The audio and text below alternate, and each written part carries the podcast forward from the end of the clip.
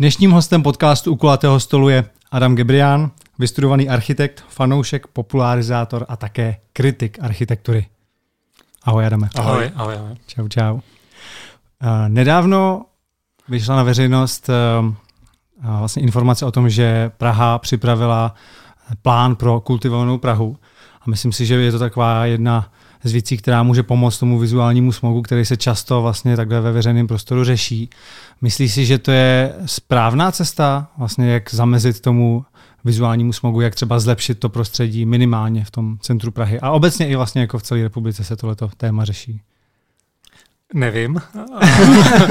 Popravdě mám na to několik protichůdných a různorodých názorů. Hmm. A na jednu stranu jsem rád, že konečně je to předmětem nějaký diskuze, protože mi připadalo dlouhý roky, že to nikoho nezajímá. A že se spousta lidí tváří, jakože to úplně fuk. Jo. Já jsem a do dneška se s tím setkávám s takovým množstvím názorů, že lidi říkají, to je moje, je to můj obchod, je to můj dům, jsem si ho koupil, jsem si ho pronajal, tak si s ním budu dělat, co chci. To si nemyslím, že je pravda. Hmm. A mám na to několik jako různých důvodů, proč si myslím, že to není pravda. Jeden například je ten, že u architektury a u města se těžko hledá hranice mezi soukromým a veřejným že když si koupíš telefon, je tvůj, fajn, máš ho v kapse, ale když máš pronajatý dům, tak ten dům má třeba interiér a má exteriér. A ten exteriér je docela výraznou součástí veřejného prostoru, což znamená, že ovlivňuje všechny ostatní lidi. Mimochodem ta reklama třeba na štítech nebo na domech se pronajímá pouze proto, že ji vidí jiní lidé, než ten, kdo je ten majitel. To znamená, že si myslím, že je docela normální a rozumný, že tahle ta věc má nějaký dohled, že je na to nějaký názor, že, že se o tom diskutuje, že se o tom mluví, že se neříká, že to je jako jedno. No a na druhou stranu, já jsem takový celoživotní skeptik eh, ke všem různým eh, vyhláškám, zákonům a nařízením, eh, nad kterými není moc velká společenská zhoda. To znamená, když mm, uděláte ten zákon jakýkoliv, tak pokud ho spousta lidí nedodržuje, což se děje běžně u spousty věcí, tak mě zase až nepřipadá tak zajímavý. Takže jako eh, na jednu stranu jsem rád, že někdo tímhle tím směrem postupuje, na druhou stranu, a o to se třeba snažím já, je, že se snažím postupovat takovým způsobem, aby třeba ti lidé, kteří si ten obchod sami pronajmou, aby si říkali, hm, hm, hm, tak možná, že bych si tam neměl dělat cokoliv já uznám za vhodný a jako možná, že bych jim na tom měl třeba s někým spolupracovat, ideálně s nějakým profesionálem a věnovat tomu nějakou péči a nějaký peníze a nějakou, nějaký úsilí. A já jsem vždycky řekl, že když eh, tohle někdo udělá a udělá to jako rozmyšleně a vážně, tak já jsem pak ochoten tolerovat hm, prostě i věci, které se mi třeba hodně nelíbí. Uh, ale když to někdo udělá jako lehkovážně, že je mu to jedno, a právě říká, co, co je vám do toho, asi tam, tak, tak to mi jako trochu vadí. Ale um, zase fakt si nejsem jistý, že jako je nějaká vyhláška automaticky k tomu přispěje, protože teda vyhláška to je jedna část a druhá část je její dodržování, dohlížení na její dodržování a než následný represe za její dodržování mě vždycky víc uh, bavilo jako taková nějaká podpůrná činnost k tomu, aby si to ty lidi pochopili sami a sami se tomu věnovali. A já myslím, že mimochodem tady tady se o to taky snaží v tom manuálu hmm. kultivovanou Prahu. Vlastně podávají nějaké pobídky a říkají, jsme ochotní vám třeba i z městského rozpočtu přispět na to, když to uděláte správně. A k tomu poslední věc, to si myslím, že je správně, to jsem se naučil si v Holandsku, oni mi říkali, víte, co to je regulace? Regulace to není znevýhodnění těch, co dělají něco špatně. Regulace je zvýhodnění těch, který se připojí k tomu, co to město vyhodnotí jako výhodný pro ně. Mm-hmm. Takže jako tady máme nějakou představu, jak by to mělo vypadat a vy, když se k ní připojíte, tak my vám s tím ještě pomůžeme. To je právě otázka, na kterou jsem se pak chtěl zeptat, protože vím, že se vypisovaly nějaké eh, možnosti dotací právě na tohle. Vím, že nějakých jako třeba 200 až 300 tisíc člověk mohl získat, nebo podnik mohl získat právě, když to tomu uspůsobí. A mně to přišlo takový, že ano, je to taková jako pozitivní motivace, ale na druhou stranu zase jestli, když je nějaký ten zákon právě nebo nějaká vyhláška, která to takhle určuje, jestli by to nemělo být jako automaticky, že se tím člověk má řídit právě. No. Ale to, co říkáš, ty jako dává smysl. Teď, teď si mě jako trošku přetransformoval. No tak tam jsou taky složitý věci. Jo? Jakože u, u, těch vizuálních věcí se podle mě strašně těžko určují nějaký přesný pravidla, který když někdo dodrží, tak to bude jako super. A když je nedodrží, tak to bude blbě. Jo? Já zkusím uvést takových pár příkladů. A A můj táta je architekt a já jsem v tom vyrůstal jako od dětství a, táta vždycky sám mě někam vzal a říkal, samá chyba, ale krásný. a pak jsme zase někde byli a říkal, jako všechno dobrý, ale úplně na prd celkově. Kdyby vlastně. A, a takový nejslavnější příběh, který já mám hrozně rád, to je Luigi z noci, a to byl vynikající architekt, nedávno zemřel a, a on se 40 let věnoval rozvoji takového malého městečka, který se jmenuje Monte Carasso a nachází se ve Švýcarsku kousek od obce Bellinzona. A on stanovil takových jako sedm zásad, jak se to město má rozvíjet. Já je teďka nebudu všechny vyjmenovávat, kdyby vás to náhodou zajímalo, můžu, ale prostě ty zásady byly docela jasný, jo. žádný dům nesmí být vyšší než tolik, může pokrýt celý svůj pozemek jo, a tak dále a tak dále. A pak měl osmou zásadu. A ta osmá zásada nebyla v těch sedmi a jmenovala se jako nepsaná osmá zásada. A, a on říkal, to je ta nejdůležitější zásada. On říkal, tahle zásada zní, že pokud se objeví projekt, návrh, který poruší kterýkoliv z těch, před, z těch předchozích sedmi nařízení, klidně všech předchozích sedm, a já ho vyhodnotím jako dobrý, tak klidně může být realizován. a, a vlastně mi se to strašně líbilo, ale to není nějaký a, jako diktátorský absolutní rozhodnutí. On říkal, já jsem tady váš najatý architekt a e, vy jste mě tu práci svěřili a já vám řeknu, odporuje to tomu, co já jsem si myslel, e, protože já jsem vytvořil nějaký, nějaký obecný pravidla, ale všichni dobře víme, že můžete mít nějaký obecný pravidla a pak může být nějaká konkrétní odpověď. A já jsem si ji vůbec neuměl představit. A ten, kdo vytvořil tu konkrétní odpověď, ji vytvořil jako mnohem lepší, než je ten můj obecný plán, tak já bych byl hloupej, kdybych ji zamítnul. A říkal, a takhle vám to představím já jako zastupitelstvu a jestli vy to odhlasujete, tak se to klidně může realizovat. A tomu já docela věřím a fandím a připadá mi to jako pochopitelný. Mě zaujalo, jak ti tvůj táta teda ukazoval budovy, kde bylo všechno špatně, ale jako celek dobrý a naopak. Můžeš říct nějaký příklady třeba tady v Praze? Jo, tak takový slavný příběh na tohle je asi um, Losova Millerova vila. A Millerova vila je jedna z nejslavnějších vil všech dob a doporučuji každému navštívit. Mimochodem, když ji chcete navštívit v Praze, myslím, že musíte zaplatit asi 300 korun a musíte se objednat jako chvíli dopředu, ale můžete. A můžete to absolvovat v češtině i v angličtině. Je to takový docela jako křehký dům, takže chodíte s průvodcem a v podstatě se nemůžete jako ničeho dotknout.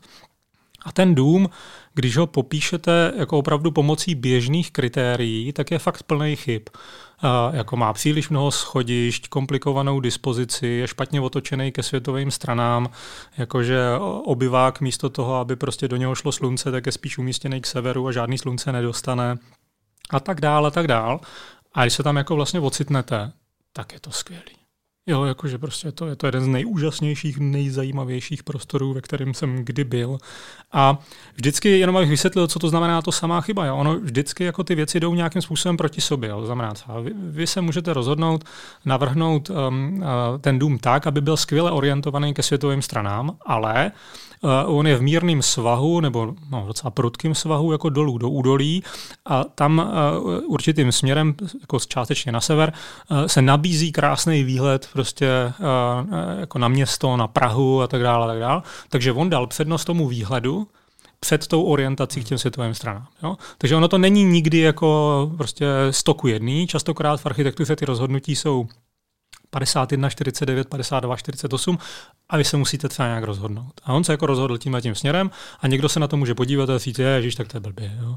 A, ale prostě on proto měl nějaký důvody. A tohle možná je takový, já se s tím setkávám často, že jako narazíte na něco a připadá vám to jako úplná chyba. Jo? Uvedu jeden příklad, ale je takový blbý, že teď eh, se nedá eh, zverifikovat, ale za pár let znovu to zase bude možný. Eh, Josef Pleskot, vynikající český architekt, když si udělal takový drobný úpravy pro pěší jelením příkopem. Jelení příkop je to, co se nachází hned za Pražským hradem. Václav Havel to objednal jako takzvanou alternativní cestu na Pražský hrad a mimochodem zadal to úplně skvěle. Zadal to, pojďme to udělat tak, aby o tom nikdo nevěděl. On dal zadání architektovi, říkal, nebo i architekt na tom tehdy takhle říkal, eh, nedávejme to do žádných bedekrů, nemluvme o tom, neinformujme o tom, ať si to najdou ty, kterým to za to stojí a ti, kteří ne, ať se o tom nikdy nedozvědí. A když jsem se tam já vydal poprvé, tak mi bylo 19 let, byl jsem student prvního ročníku fakulty architektury, přišel jsem tam. A jak jste se o tom dozvěděl? No, nějak jsem se o tom dozvěděl. Asi jsem byl na nějakého přednášce třeba mm. nebo něco takového, jo. A dostal jsem se tam a teď jsem se na to díval a říkal jsem si, Jo, tady je úplně všechno špatně. Jako jo, jsem si říkal, jestli, jestli, jestli tohle je práce jako nejlepšího českého architekta, tak tohle je obor pro mě. Já budu jako superstar, tady jako je nulová konkurence v tomhle oboru. A, a, první věc třeba, jako, že ta, tam je taková lávka dřevěná, která jde po vrstevnici. A ta lávka má na šířku 55 cm, strašně málo. A když jsem tam byl poprvé, jsem si říkal, to je strašně málo, to je jako v podstatě dva lidi se ani jako nevejdou, nevyhnou, jo, když na sebe narazí, kdyby byla široká metr, tak prostě kolem sebe projdou, ale ty se prostě nevejdou. A pak o mnoho let později jsem, jsem slyšel přednášku právě Josefa Pleskota, která se týkala něčeho jiného. A on mluvil o tom, že když byl dítě, tak jeho dědeček sedával na křesle a sedával ve dveřích mezi obývákem a jídelnou a že vždycky, když jako někdo chtěl těma dveřma projít, tak do něho v podstatě vrazil. Jo. A že prostě on, když byl malý, tak už mu to jako nějak vrtalo hlavou a pak říkal, dědo, jako prostě proč sedíš tady furt, si sedni tamhle, tamhle jako spousta místa, že si sedni tamhle do toho obyváku. A on říkal, jo, kdybych si sednul tamhle do obyváku, tak se mnou už nikdo nepromluví. Jo. A, a, že naopak to, že vždycky jako do něho musíš jako ťuknout vrazit, tak řekneš jako, jo, tady co se děje, jo, tady zavazíš, jo, potřebuješ něco, ne? A on říkal, no a takhle jsem udělal tu lávku uh, v tom jelením příkopě. Ona je tak úzká, že když se tam dva lidi potkají proti sobě, tak už z dálky jako na sebe koukají a říkají si, co teďka jako budeme dělat, teď se sem jako nevejdeme, jo. A teď ten jeden říká, jo, počkejte, tak já uhnu tady, jo. šlápnete tam do bahna jako bokem a ukazujete, já jsem ten lepší, jo, prostě jako já mu dávám přednost. Jo. A ten druhý říká, ne, ne, ne, pojď, jako já uhnu vám, pojďte. Mm. A teď jako najednou mezi nimi vzniká ta lidská interakce a ty lidi se baví, jo, prostě a teď jako, a on říká, tohle já chci, jo, to není chyba, Jo, to já prostě jako, já vytvářím prostředí, který nějakým nenásilným způsobem vytváří, pomáhá uh, interakci mezi lidma. Jo. A ano, mohl jsem to udělat dvakrát tak široký, prošli by kolem sebe a nesekli by ani dobrý den. Jo. A, a to je právě to, že takže jako z jednoho úhlu pohledu je to chyba. Jo. Řekneš, idiot, neumí udělat prostě širokou lávku. Z druhého pohledu, když pak člověk zjistí, tak zjistí, že tam je zatím nějaká jiná logika, a teď je jenom na vás, jako na uživateli, když si to složíte v hlavě, tak si řeknete, dobře, tak on to udělal takhle, mm, já bych to udělal takhle, stejně mě to nepřesvědčilo, ale jako aspoň už o tom člověk trošku jako něco ví a trošku mu to šrotuje v té hlavě a může o tom přemýšlet. Já nemám moc rád, když tohle neproběhne a člověk si řekne, jo, je to idiot. Ty lidi nejsou idioti. Ty, jako, ty většinou, jako když se něčím zabývají jako celý život, tak oni vědí, proč to dělají. Jo? Nemusíte s tím souhlasit, fajn. Ale není to, že by nevěděli, co dělají. Jelení příkop je teďka bohužel uzavřený. Vidíš nějaký legitimní důvod, proč tomu tak je? Nějak, něco, co by to jako obhájilo? Ne. Ne, těch takových těch jako důvodů jsem slyšel dost, různého typu, od havárie kanalizace přes rekonstrukci, přes nedostatek personálu zprávy Pražského hradu, která prostě nemůže se o něco postarat a pohlídat. Já proto žádný jako logický vysvětlení nemám. Spekulovat na téma, proč to je zavřený, nehodlám. A když jsem to popsal v jedné takové větě, a to teďka nehodnotím motivace, ale hodnotím jenom jako vnější dopad toho, co jsem mohl registrovat, tak jsem viděl, že za prezidenta Václava Havla byla důsledná snaha otevřít co největší množství prostoru z areálu Pražského hradu pro veřejnost, včetně, že, že vás pustili v podstatě všude.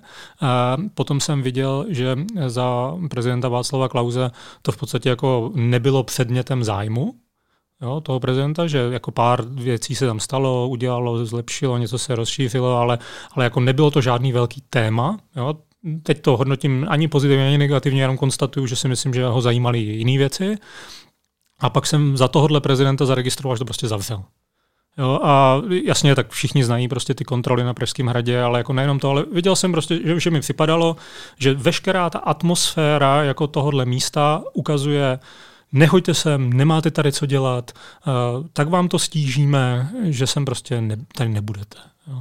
A už jsem pochopil, že až do konce jeho prezidentování se na tomhle zřejmě nic nezmění a vlastně mě do jisté míry zajímá, až se bude volit další prezident či prezidentka, zda to bude případně předmětem debaty uh, ve volbách. Uh, já bych byl vlastně docela rád. Připadalo by mi to normální, kdyby jako se o tomhle tématu taky diskutovalo, i když z hlediska já nevím, prezidentství to pro řadu lidí může připadat jako marginálie, tak pro mě to marginálie není, protože si myslím, že to do jisté míry ukazuje um, vlastně jako atmosféru celého toho, té party lidí, jako vlastně, která se kolem tohohle točí. Teroristické útoky změnily celkem hodně veřejný prostor v Praze, ať už to jsou zábrany na staroměstském náměstí, nejsou koše v metru, jsou tam jenom takový ty speciální za x tisíc. Uh, kontroly na Pražském hradě. Je něco z těchto opatření, který ti dává smysl? Moc ne, jo. Moc ne, popravdě řečeno. Pozoruju to, pozoruju to po celém světě. Je to po celém světě, není, není to žádná naše specialita, jo, je to prostě jako reakce na tuhle tu situaci. Ano, velmi se to liší z hlediska jako kvality provedení materiálu, velikosti a umístění. Nedávno jsem to prohlížel v Chicagu kolem jako federálních budov a chvíli mi trvalo, než mi to došlo, že to je tohleto.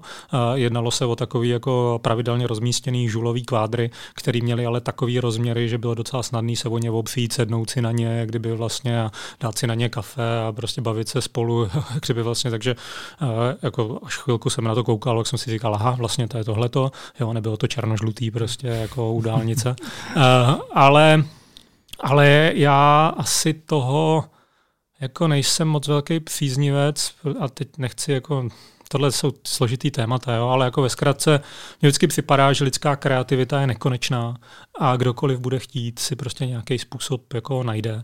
A jak se vždycky říká, spousta těch věcí, jako že vždycky, když prohraješ nějakou válku, takže jsi jako výborně připravený na tu předchozí.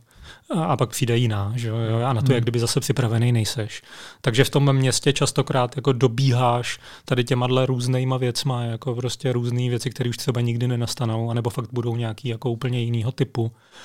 A já vlastně, co nemám ve městě moc rád a vídám to poměrně často, je v jazyku, by se tomu řekl pleonasmus, neboli eh, zbytečné zdvojování téhož, to je třeba nevím, v poledne okolo 12. hodiny, tak, eh, tak to je to též, kdy já vidím na zemi vyšrafovanou prostě značku, že jo, nebo prostě vodorovný značení, zde nesmíte zastavit autem a pak je to podpořený zelenýma balisetama. Tak to fakt nemám rád, jo, protože mně připadá, že jedna na to stačí. A hmm. jestliže na to nestačí ta jedna a nejsme schopni to vymáhat, tak mám takový dojem, že to ta druhá taky nevyřeší. Jo. Takže jako se mi zdá, že jsme si zvykli na to, že jako přidáváme další a další a další věci do toho veřejného prostoru, který jako víc naznačují, jak ho máme používat a mně to jako není blízký. No. Já třeba ty kontroly taky nechápu z mého laického pohledu, nejsem žádný bezpečnostní expert, ale největší dav vždycky je před tou kontrolou. Jasně. Jo, znamená, ano, ono to většinou prostě způsobí jako nějaký prostě překvapivý jako jiný věci právě. Mimochodem, to je jedna ze zásad, kterou teda architekti a designéři znají během svého studia a ta se říká, cokoliv navrhnete, bude použito jinak, než jste si představovali. A jako to, ano, mám celý život si to dokumentuju a dívám se na to vlastně a baví mě to. To, co jsi říkal s těma košema, přesně jako, že člověk, když bude chtít něco provést, tak si najde jiný, mnohem, mnohem jako sofistikovanější nebo třeba i vlastně jednodušší způsob a nepotřebuje k tomu třeba využívat koše. A mě právě tady ty ústupky typu uh, nedáme do metra koše, protože vlastně se bojíme teroristických útoků, přijdou hrozný, protože člověk pak vlastně je omezovaný, člověk, který tady žije, je omezovaný v tom veřejném prostoru právě z toho důvodu, že nemá kam eh, vyhodit uh, odpadek, takže ho buď hodí na zem, když je prostě eh, ignorant, anebo si šlubku od banánu prostě musí strčit do kapsy a nést jako než, než vyleze ven. To samý třeba i veřejný záchody. Že? Veřejný záchody, často jsem se setkával, to samozřejmě nevím, jestli nějaký oficiální vyjádření, s tím, že tady veřejný záchody se zrušily, protože tam chodili bezdomovci a feťáci. A vlastně takovýhle jako ústupky tady z toho mi přijdou horší, protože pak je na tom bytej vlastně jenom běžný občan, že spíš by se mělo najít asi nějaký jiný řešení, jak tomu zamezit.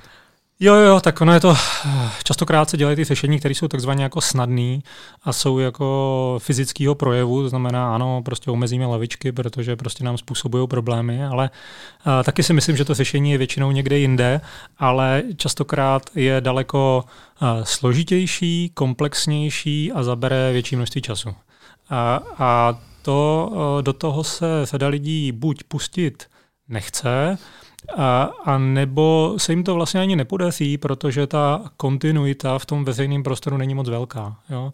A ano, střídají se politické reprezentace, ano, střídají se různí zaměstnanci, střídají se různí úředníci a cokoliv, co trvá déle, tak to musí mít jako hodně velký štěstí, když se to podaří předat jako z jedné této skupiny na druhou, tak aby ta se rozhodla na tom pokračovat a případně nějaká třetí to dokončila. Takže bohužel to častokrát vede k tomu, že se hledají věci, které se dají stihnout rychle a ty se třeba stihnou, ale nejsou moc komplexní. Jo, uvedu hmm. příklad. Já sice hrozně fandím současný pražský politický reprezentaci v v jednom ohledu, to znamená třeba jako ve rozšiřování a zesnadňování pohybu pro pěší ve městě. Do toho spadají prostě všechny nové přechody a rozšíření chodníků a tak. Myslím, že to je správně, jo? Že, že lidi, kteří se pohybují po městě pěšky, tak představují nejmenší zátěž pro kohokoliv jiného. A protože představují nejmenší zátěž pro kohokoliv jiného, tak to město má být uspůsobené tak, aby se jim pohybovalo co nejlépe. Jo? Můj dlouhodobý názor. A ale když pak vidím jako mediální prezentaci, která se týkala takzvaného rozšíření chodníčku smrti, a tím se myslelo rozšíření takového úplně uzonkého jako zbytkového prostoru podél magistrály že jo, od rozhlasu k vlakovému nádraží. A jako vydává se to jako za velký úspěch. A vy tam pak jako jdete a dojdete na ten konec a tam najednou zjistíte, že vás to zavedlo jako do plotu. Jo. A v tom plotě jako chvíli je taková díra, kterou jako občas někdo prolízá a když se zjistilo, že ji někdo prolízá, tak se zadrátuje další dalším jiným kusem plotu a kus se vyndal a strčil se za ten plot asi o 20 metrů vedle a leží tam ještě další dva roky. A tak na to koukáte a říkáte si, to je nějaký vtip, ne? Jako prostě tak tady se jako něco rozšířilo, ale teď to jako nemá žádný dobrý začátek a žádný dobrý konec. A teď vám někdo řekne, No jo, no, tak to víte, ale tohle byl majetek města, tak tam jsme to dokázali a tamhle to, to už je zpráva železnic nebo český dráhy a to už je zase někdo jiný a, a s nima my jsme se jako Hm, to je zase jejich starost a s nimi jsme se nedomluvili, takže prostě tady to, tady jsme si to dodělali takhle a tak to je zase jako na nich. Jo. Tak v tu chvíli já mám úplně chuť křičet a říkám si, tak to nedělejte jako jestli se nejste schopni domluvit jako dvě organizace, hmm. jedna je městská, jedna je státní a nejste schopni jako kooperovat a spolupracovat na tom, abyste to udělali dobře celý, tak to radši nedělejte vůbec. Jo. A, a vlastně mně připadá, že ta politická práce má spočívat v tom, že se právě dokážete domluvit i s někým jiným. Jestli to je jako, že dokážete dělat jenom to, co zvládnete sami, tak mi to přijde jako smutný a málo, jo? že mám od toho trošku větší očekávání. Ale vím, že to není snadný. Jo? Jako, proto já jsem trošku dalek nějaký takový jako lehký kritiky, protože bez legrace vím, že to je těžká práce a asi bych ji dělat nechtěl. Jo. A, a protože to vím, tak jako jsem takový trošku opatrnější a nestřílím už jako na první dobrou, jako jsem to dělal dřív, když mi bylo 25 protože už mám trošku zkušenost jako s tím, jak tyhle ty procesy vypadají, jak dlouho trvá, jak jsou únavný a úmorný a jak i lidi, kteří mají jako dobrou energii, dokážou jako fakt slušně prostě vyčerpat a takže už potom jako jejich chuť a nasazení tyhle ty věci dělat není moc vysoká. No. Hmm. Ty jsi nám dal jednu dobrou radu, když jsme točili Černotu o pouliční kriminalitě tady v centru Prahy. Jak by se tomu dalo třeba trošku zamezit nebo snížit ta kriminalita v parcích, že by stačilo vysekat křoví? Máš nějakou ještě takhle podobnou celkem jednoduchou radu, jak by se snížila kriminalita v centru Prahy? Co odstranit, čeho naopak přidat? Oh, to nevím, zkusím jo, jenom tak jako pár takových úvah, jo, a je to asi úplně běžný. Jo. A já si myslím, že nejlepší eh, kontrola čehokoliv je, že to kontrolují lidi. Jo. Eh, takzvaná jako přirozená sociální kontrola eh, lidí, kteří se pohybují prostě po městě, žijou v tom městě a tráví tam svůj čas. Uvedu příklad v Lisabonu, kde jsme pobývali pár měsíců, tak v řadě ulic je takový zajímavý prvek a ten prvek, to jsou vlastně jako dveře do bytu, do přízemí. A vy, když se na ně podíváte zblízka, tak zjistíte, že se skládají ze dvou částí ty dveře, že zhruba jako v polovině mají takovou spáru a že ta horní polovina se může otvírat nezávisle na té spodní polovině a vy můžete prostě otevřít ven jak okenici. Jo? Takže prostě představ si, že vezmeš horní půlku těch dveří hmm. a otevřeš ji ven. A najednou v těch dveřích stojí paní, která bydlí v tom bytě a o tu spodní polovinu se opírá. A to je, kdyby prostě stála v okně, ale ona stojí ve dveřích a opírá se loktama jako o ty dveře a protože je to trošku pohodlnější, než stát bez toho opření. A ona vlastně funguje jako kontrola té ulice. Jo? A ona to jako pozoruje a všechny ty místní, který ona zná, tak ona je zdravý, jo? říká prostě, jak se máš, dobrý den, kam jdeš, jo? jak kdyby a tak dále. A kdykoliv uvidí někoho, koho prostě nezná nebo neviděla, tak ho tak chvíli jako skenuje a pozoruje. Jo? A já jsem se tam pohyboval s malým dítětem, s dvou a půl letým, tříletým blondiákem, který tak jako, tak jako živej a tak na ty starší lidi vždycky působí docela hezky, jako jo, že ona ho tak uviděla, jak se nějakou smála, jo, zamával na ní a tak jsme tak jako mohli projít. A pak za náma šly dvě holky, které fotili všechno a ta paní prostě na ně okamžitě řekne, vypadněte, nemáte co dělat, tady fotíte, to je moje ulice. prostě, a může ti to připadat až přehnaný, ale jakože vlastně ona jim dává najevo, jakože že ten její soukromý prostor nekončí v tom jako jejím domě, ale jako že prostě zasahuje víc a že jako, jako více stará jako i o to svoje bezprostřední okolí. A ono to na tebe fakt opravdu má vliv. Jo? Takže, já nevím, třeba, když jako architekti navrhujete cokoliv, tak já jsem v Británii pročítal takový jako kodexy, jak dělat bezpečné ulice. Jo? Tak třeba, jak dělat bezpečné ulice, říkali, co největší množství dveří z interiéru orientovat přímo do veřejného prostoru. Jo, což znamená, třeba když si představíš bytový dům, tak jasně třeba v přízemí prostě máš dveře jako prostě u nás běžně jako jenom na chodbu, ale máš tam třeba dva byty, tak oni už ty dvoje dveře prostě z těch bytů dají přímo do toho veřejného prostoru a pak třeba udělají nějaký venkovní ocelový schody, které vedou do druhého patra a i z nich vedou dveře přímo do veřejného prostoru. Takže najednou už máš jako čtyři byty, které jsou přímo napojený jako na veřejný prostor, což znamená, že prostě, já nevím, um, čtyřikrát, prostě třeba čtyři, šestnáctkrát za den se otevřou, zavřou a někdo vyjde ven a vyjde dovnitř, takže ta frekvence je daleko vyšší, jako než prostě, že se prochází, já nevím, jenom jedním konkrétním místem, takže když se to roztáhne na celý ten dům, tak se jako pokryje jako větší jako plocha na té ulici, která je pod nějakou kontrolou, jo? nebo jako, že prostě najednou bys do někoho mohl narazit, mohl bys někoho vidět. Takže jako já víc věřím tomu, a teď ještě to zobecním takhle, jo? Já se celý život snažím uh, trávit maximální množství času venku. To je jako nějaká moje dlouhodobá snaha, už popravdě řečeno ani nevím, kde vznikla, ale už je to fakt dávno a kdykoliv mám možnost, tak jsem venku. Takže jako vám bych řekl, nemůžeme si tenhle rozhovor udělat venku, vy byste řekli asi ne, no, kdyby techniku máme tady, jako dobře, já se nic dělat, musím být vevnitř. Uh, ale v mnoha různých situacích, já nevím, když dělám jakýkoliv rozhovory s kýmkoliv, tak vždycky říkám, pojďte, potkáme se venku, projdeme se tamhle odsud tam a budeme si cestou povídat, než aby jsme seděli jako někde v kavárně. A Znám města na světě a kultury, kde to je úplně běžný a normální a člověk si může říct, ano, to souvisí s počasím, ale ono to nesouvisí jenom s počasím, ono to souvisí s vybaveností toho veřejného prostoru. To znamená, když je tam možnost zajít si na záchod, umít si ruce, eh, napít se vody, jo, jak kdyby prostě, tak když všechny tyhle ty možnosti jsou, eh, připojit si počítač do elektriky, eh, tak ty lidi jako mají větší tendenci trávit čas venku. A, a, takže si myslím, že pomocí takovýchhle drobných kroků Třeba nevím, příklad, v Praze není moc míst, kam byste si mohli sednout a jste pod střechou, venku prší, ale je docela příznivá teplota a vy jste jako venku a nemusíte za to nic platit. Jo? A teď jsem byl v Americe v Raleigh, tam zajdete do parku a takových míst je tam plno. Je tam taková řada takových různých nízkých pavilonků, kde buď si můžete něco ugrilovat, nebo si ale fakt můžete jenom prostě sednout na lavičku a jste fakt venku, fouká tam vítr a vy se díváte, jak venku lije, jak z konve, jako prostě a pak zase přestane a vyjdete ven a tak dále. To znamená, pomocí takovýchhle kroků přispívat k tomu, aby lidi trávili svůj čas venku, to si myslím, že je docela slušná prevence. No, v momentě, kdy jsou ty prostory opuštěný, nebo já jsem se za celý život cítil nebezpečně pouze v místech, kde takzvaně nebyl skoro nikdo. Nikdy, hmm. se, nikdy hmm. jsem se necítil nebezpečně v místě, kde je hodně lidí. Jo? Jako nevím, jakou máte zkušenost vy, ale jako... Určitě tak platí, no. Jo, já mimochodem mám hrozně rád takový vtip, to myslím říkal Nikola Jokic, říkal, jako co to znamená, jako, že se bojíte v noci sám, jo, jako, jako každý malý dítě má strach jako s tmy, to je úplně skvělý paradox že se většinou bojíte toho, že tam nejste sám.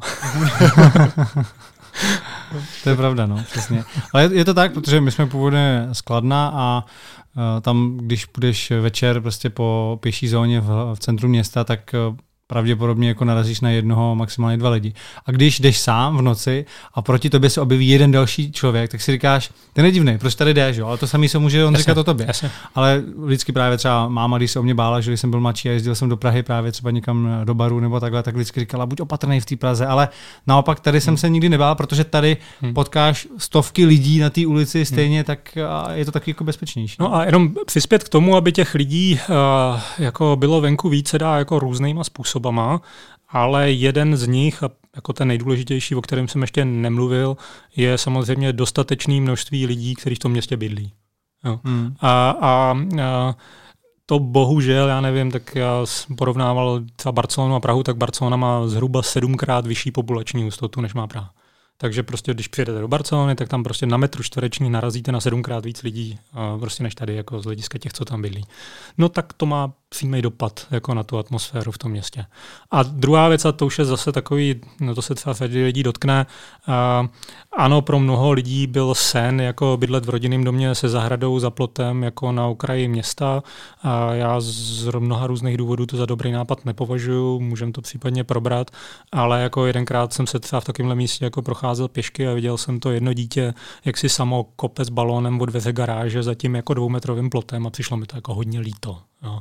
A vzpomínal jsem si, jak já jako dítě z paneláku si podobně jako kopu prostě na parkovišti pro a akorát je nás tam 20. Jo.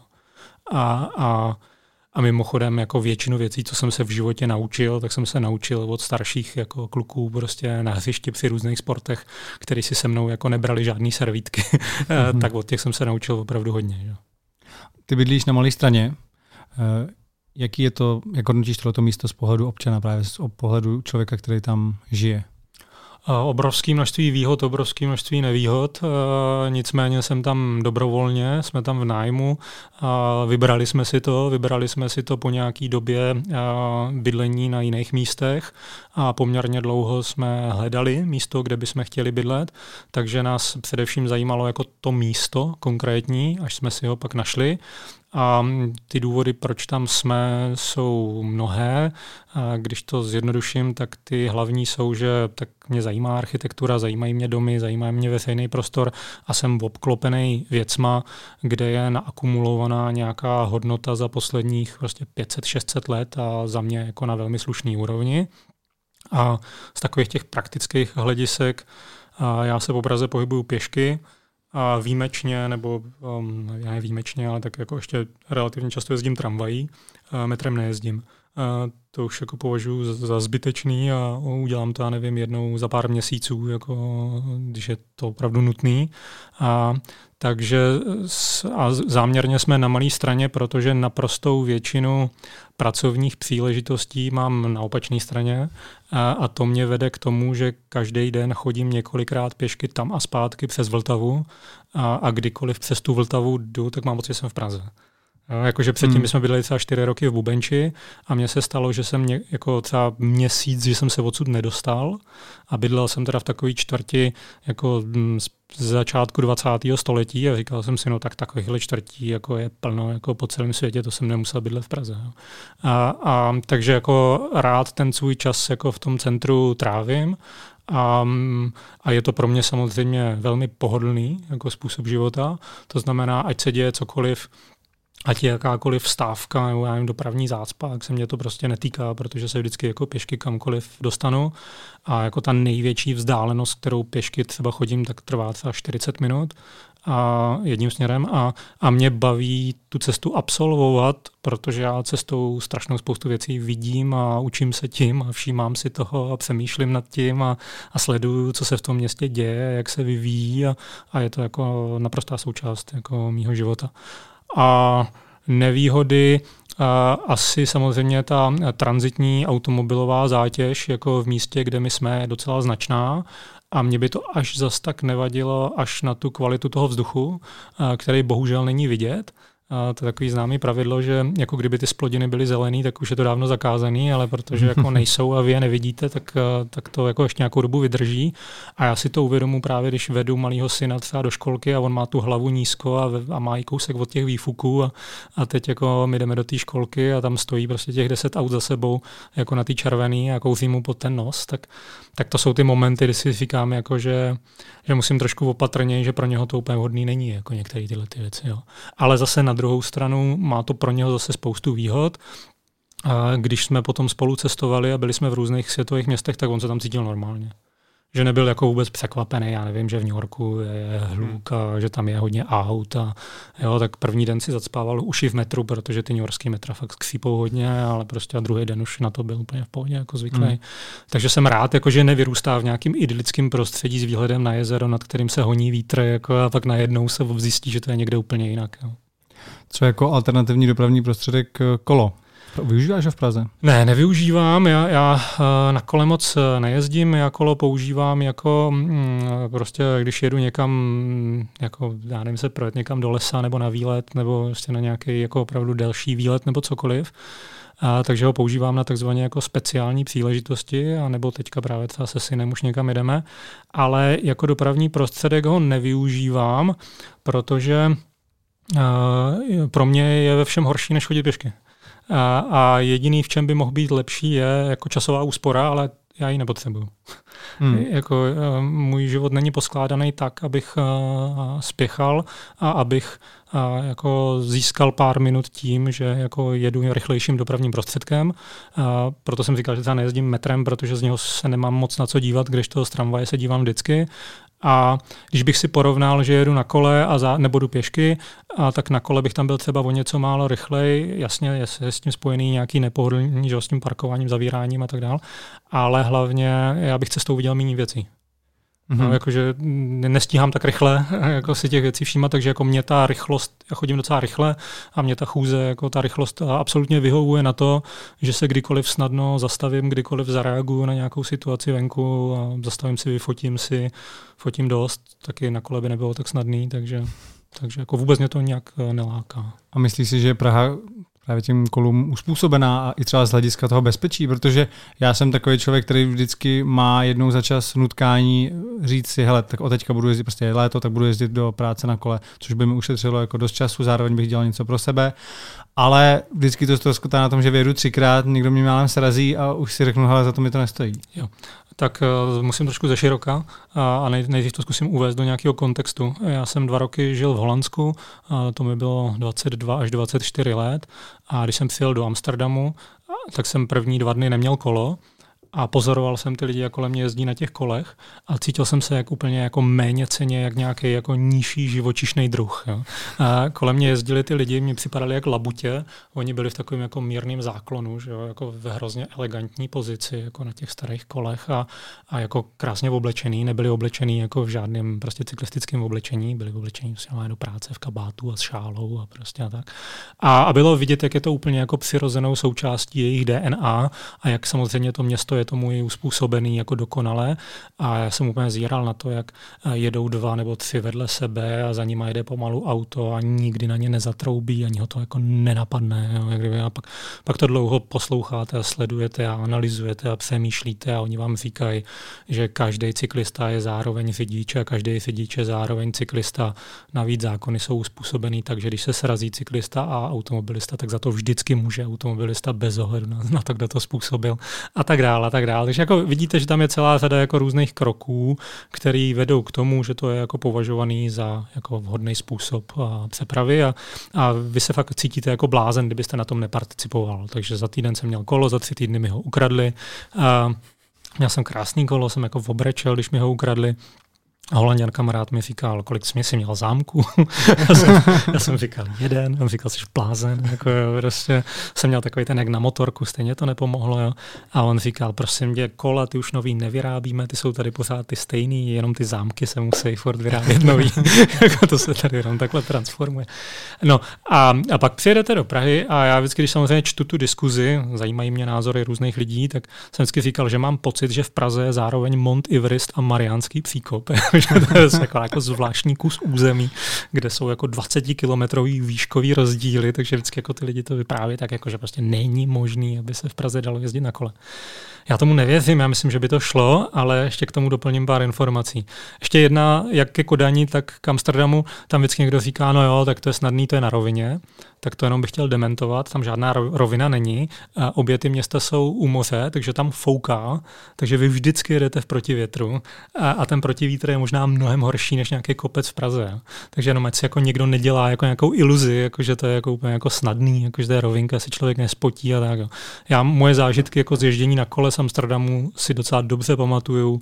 Vlhko, zima, mlha, protivítr, klusko, jo, jako všechny takové jako různé situace, ve kterých by naprostá většina obyvatel České republiky nikdy nevěla na kole, ale tyhle lidi to dělají. A dělají to proto, protože jsou mnohem odolnější, než jsme my. to myslím, že stojí za to říct. Jo? Že, a když jsem to schválně pozoroval v Kodani, viděl jsem, jak začalo pršet, pršelo, lidi dál chodili po městě, najednou začalo lít takovým tím způsobem, jakože opravdu jak provazy, jakože nevidíte nic, jako je takový šílený liák. A během toho liáku ty lidi zmizeli prostě v nějakých obchodech, kavárnách, střížkách a v momentě, kdy se to snížilo na poloviční intenzitu, což bychom pořád u nás považovali za obrovský liák, tak oni zase vyšli ven a pokračovali dál. Jo. Tak tam jsem pochopil, že jako jsou to trošku jako jiní lidi, než jsme my. No a ty se dotkl jedné věci, se kterou já souhlasím. Já si myslím, že ten největší problém, který tomu brání, tomu ježdění na kole, ale nejenom ježdění na kole, je nízká úroveň eh, mezilidských vztahů eh, v České republice ve veřejném prostoru obecně. A to je fascinující. Jako na, na jak eh, slabý úrovni to naše vzájemné chování a ohleduplnost a respekt je. A asi se proto dá uvést tisíc příkladů. Já jsem na malém náměstí v Českém Brodě jsem viděl dva lidi, jak výjíždějí autem z parkoviště. Měli tak rychlost každý z nich 5 km hodině. Jo? Úplně jako výjížděli jako jeden z parkovacího místa, druhý přijížděl z boku. Jeden měl dát druhýmu přednost, nedal, říkám, rychlost 5 km hodině, oba zastavili. Ten jeden stáhnul to okýnko a začal na toho druhého řvát takovým způsobem, jako že mu vyvraždil celou rodinu. Jo? Jako prostě, jako takový emoce já jsem jako dlouho jako neviděl. Jo? A týkalo se to tohle. A tak ten druhý to nenechal líbit a se na něho stejně. A takhle na sebe se s těma staženýma okýnkama jako 5-10 minut na tom náměstí. K tomu, k té srážce chyběly tak dva metry. Tam jako nehrozilo vůbec nic. Jo, vlastně. A kdyby náhodou do sebe ťukli, jak se nestalo vůbec nic. Jo. A já vždycky to pozoruju, vždycky si říkám, to, kde, jako, tak jaký to má důvody? Nejspíš to znamená, že v těch lidech je jako naakumulovaný nějaký problém, prostě nějaký vztek, nějaká nespravedlnost, jako něco jako dlouhodobě. A ty věci eh, v tom veřejném prostoru, který se týkají nějakého transportu, jako pohybu, je zintenzivněji. Jo? Že jako najednou prostě to vystřelí. Jo? Jako někdo vám nedal přednost, někdo vám šlápnul na nohu v tramvaji, někdo vás nepustil sednout, někdo se cpe do tramvaje a přitom ještě někdo nevystoupil. Jo? A já vždycky, jako když vidím fakt ty emoce, co mezi těma lidma planou, tak na to teda zírám. Jako nepřipadá mi to normální a opravdu nad tím tak jako trošku přemýšlím. A častokrát vždycky někdo říká, jo, tak já nevím, třeba v Itálii, tam ty lidi jsou daleko emocionálnější. To není pravda. Ty lidi jako možná víc gestikulují a mluví víc nahlas, ale když pak budete prohlížet jejich vzájemný chování, oni jsou daleko ohleduplnější. Já když jsem jako jezdil v Itálii autem, tak jsem se cítil naprosto bezpečně. Jako oni se chovají velmi reformálně, velmi kreativně, vymyslí jako ledasco, ale jejich záměrem není vás poškodit. Jejich záměrem jako není vám dokázat, že oni tam byli dřív a jsou lepší a jsou rychlejší a tak. Eh, jako oni se s váma nebudou vytlačovat ze silnice. Jako tam takováhle míra agresivity není. Já jsem sednul do auta v Lisabonu, ujel jsem 6000 kilometrů a dvakrát na mě začal někdo troubit poprvé v Plzni. Jo, ještě za těch 6000 kilometrů jsem to nezažil. A, a takže jako je to složitý, jako já, mm, můžeme společně spekulovat nad tím, jako proč to tak je. A když to vezmu z nějakého širšího hlediska, tak bych si typnul, že ten převrat po tom roce 89 znamenal spoustu věcí k lepšímu, ale taky znamenal spoustu nespravedlnosti uvnitř společnosti a řada lidí se cítí podvedená, odstrčená, znevýhodněná a, a má pocit, že jiní zase na tom byli obráceně. A ta míra té jako nerovnosti a nespravedlnosti, která ale byla zapříčiněná něčím vnějším, nějakým že, vnějším jevem, který ty lidi třeba nemohli ovlivnit, jako vede k takovým těm atributům, které asi známe, který se nazývají, já nevím, závist a nepřejícnost a, a, a agresivita a vztek. Jako, a je to fakt jako hodně jo, v té společnosti.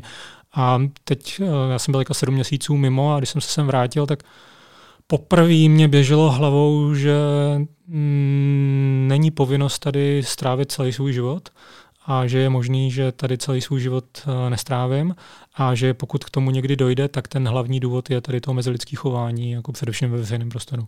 Že jako jsou situace, kdy mi je to tak nepříjemný, že vlastně nevím, proč se tomu jako dobrovolně vystavuje. A pro mě jako ne, neznám jiný způsob, jak tomu čelit, ne, než že se snaží nechovat stejně. No jasně. Te, ale jako, a samozřejmě nemůžu říct, že se mi to vždycky podaří, ale snažím se. No, to znamená, jako snažím se, když vidím, že do mě někdo praští loktem a neudělal to schválně, mu říct jasný, co se stane. Jako, prostě. a, a jediný, jako jak, jak si na to, na to vytvářím podmínky, je, že většinou chodím na jakýkoliv místa, schůzky a tak dále, fakt eh, s poměrně velkým časovým předstihem a ten časový předstih cestou vyplýtvám eh, na tady ty nečekané situace. Jo, že, že takzvaně jako někdo s něčím potřebuje pomoct, tak mu můžu pomoct. Jo? Nebo a, tam ta tramvaj mi ujela, protože tak za ní neběžím, protože vím, že když pojedu další, tak to stejně stihnu. Jo? A, a vlastně snažím se jako nevytvářet si ty stresové situace, jako nestěžovat si tu situaci, abych, když se dostane do nějakého problému, aby to ve mně zbytečně nevybouchlo, protože prostě, když ten čas máte, no tak to vás nevybouchne. Jo? To, jako, co, to prostě se nic neděje. Když se vrátím k tomu bydlení na malé straně, jak to vidíš do budoucna, třeba až nebudeš v produktivním věku, v důchodu, jestli plánuješ zůstat na té malé straně, třeba nějak teďka investuješ, nebo v tom důchodu i máš v plánu se někam odstěhovat mimo Prahu třeba? Jo. Uh, zase odpověď nejlepší byla, nevím, uh, ale férová odpověď by byla uh, asi zní logicky a lidi s tím mají svoji zkušenost, že jak se člověk vyvíjí, stárne a mění, tak uh, některé jeho názory se taky proměňují. Jo? Takže uh, může teďka říkat něco a, a za pět let může říkat něco úplně jiného a za dalších deset let zase něco úplně jiného. Myslím, že to je citát, který často používá náš pan prezident, ale původně je připisován Brigitte Bardo a zní názory nemění jen blbci. A nicméně uh, některé věci se moc nemění. Jo? Že některé věci zůstávají jako stejný. A já jsem vyrostl ve Zlíně, tam jsem strávil 19 let svého života a Zlín je takový zvláštní město, naplánované město, který jako opravdu vytvořilo několik lidí eh, na objednávku prostě nejbohatšího eh, muže toho města, který sloužil jako, jako majitel továrny, to znamená Tomáš Baťa a zároveň následně i starosta a ten prostě s pomocí eh, architektů a projektantů vytvořil prostředí, který lidi, kteří ho nemají rádi, označovali za první totalitu na našem území. A já, když jsem se odsud potom ocitnul jinde a poprvé jsem cestoval do zahraničí jako na delší pobyty, což eh, byl Amsterdam, Rotterdam, Paříž, eh, Londýn, eh, tak jsem o sobě zjistil, že mám rád živý veřejný prostor a, a že mám rád, když, jsem, když v něm lidi tráví svůj čas a že mám rád, když v něm jako i takzvaně jako pracují. Já mám strašně rád, když vidím v Itálii prostě dvě babičky v bary, který uh, si vytáhnou ven židli před barák a tam dělají těstoviny. Jo. Strašně se mi to líbí. Já jsem hrozně rád, že to nedělají u sebe doma vevnitř a že to dělají venku před barákem a já se na ně můžu podívat. Jo. A, a takže jako uh, v Lisabonu jsem miloval, kdy uh, dědečkové, i babičky, ale především dědečkové, mají vždycky stolky po čtyřech a hrajou kvarteto prostě celý den venku. Jo. A jsou hezky oblečený a hádají se u toho a prostě a hrajou a se říkám, to je jako Takhle bych si to ze stárnutí nějak představoval. Takže já myslím, že o sobě vím, že jako rád trávím svůj čas v prostředí, ve kterém je hodně lidí uh, venku. A, a, a myslím, že se na tom nic nezmění a myslím, že se na tom nic nezmění ani až budu starý. A takže jako já jsem vždycky byl takový opatrný, když jsem slyšel, že se bude stavět nějaký domov důchodců a že tam bude jako výhled na klidný rybník a šumící stromy a tak. A jsem si říkal, to, tak to bych fakt nechtěl jako to opravdu jako to mě naláká. Teda.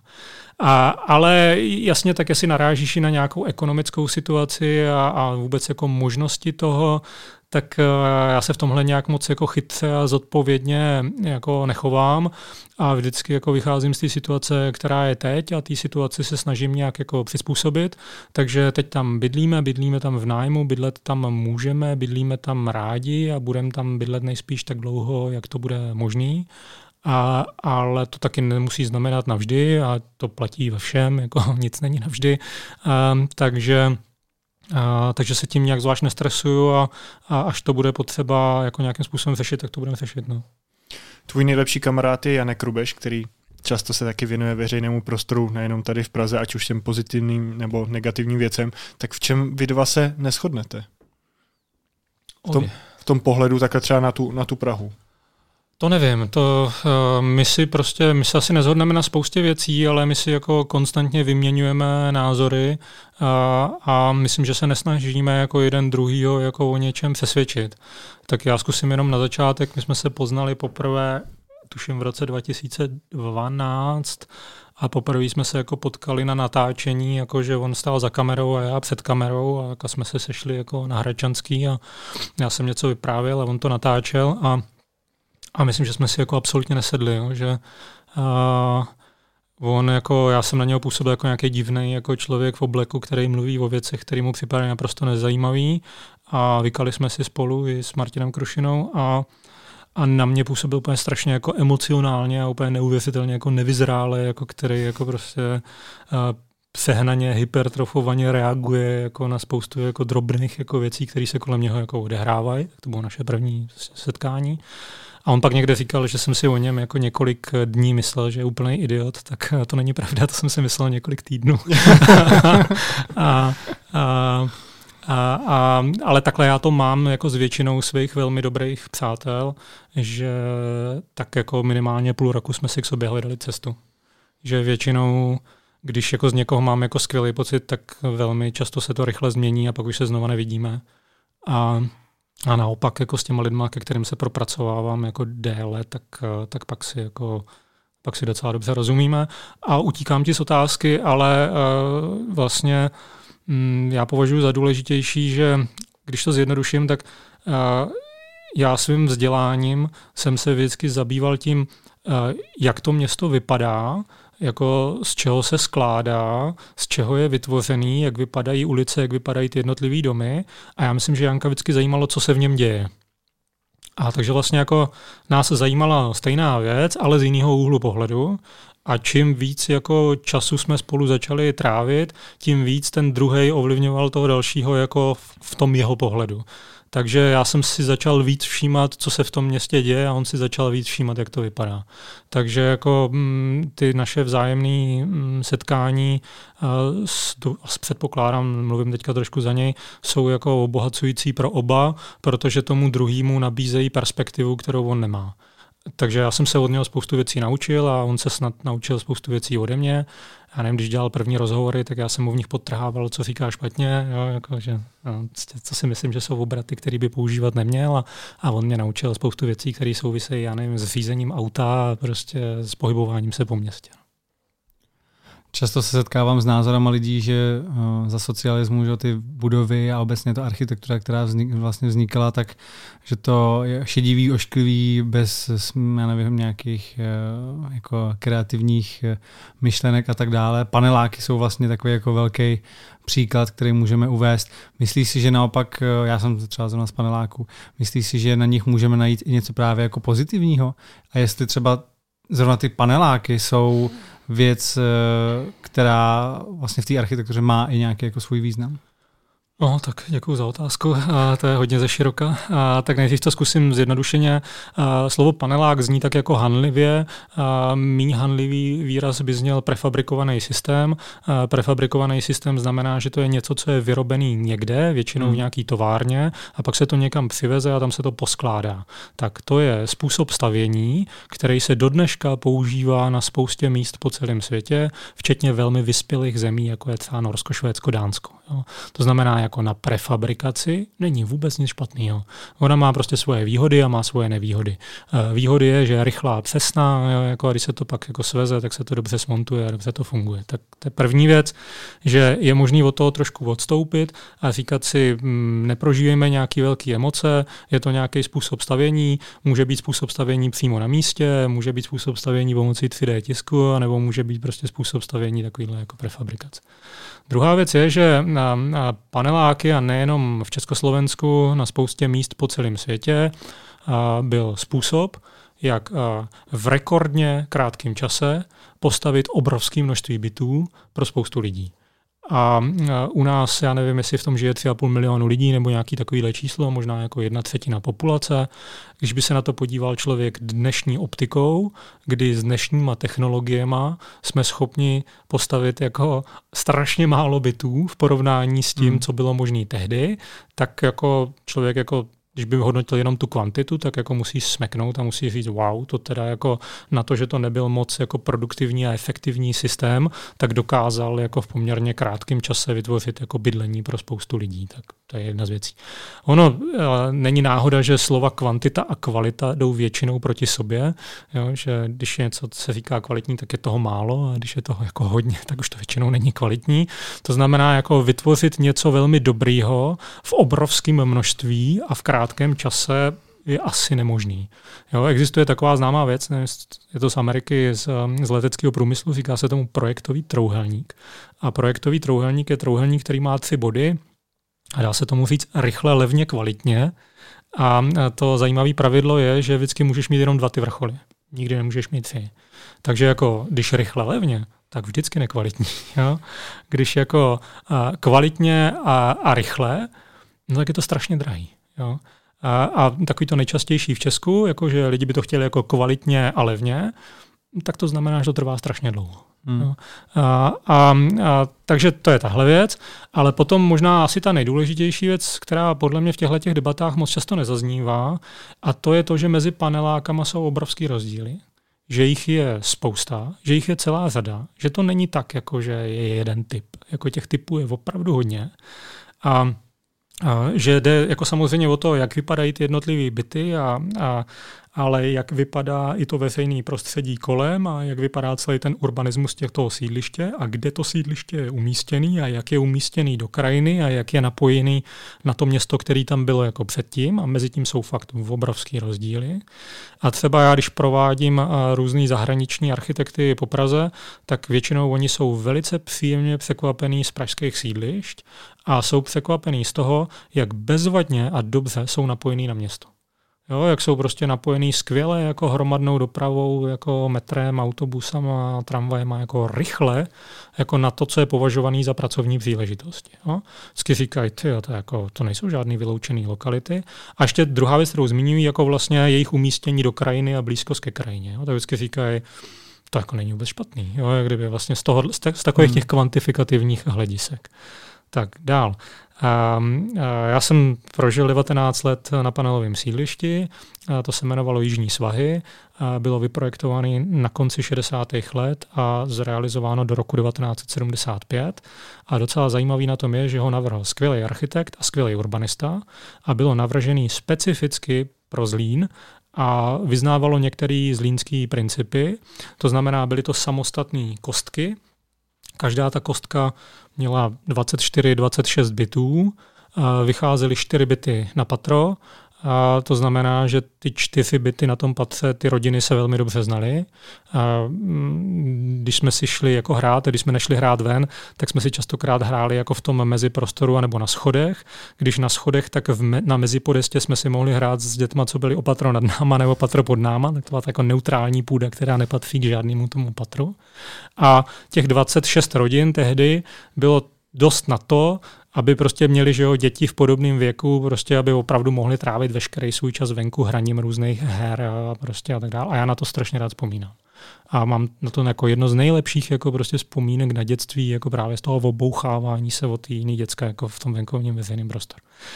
A teď mám malého syna, eh, se kterým teda strávíme čas na malé straně a on eh, občas, když vyjdeme ze školky, tak on říká, pojď, tati, pojedeme na objevitelskou dobrodružnou výpravu a tím myslí to, že nasedneme na první tramvaj, která jede, nevíme kam a jedeme na konečnou.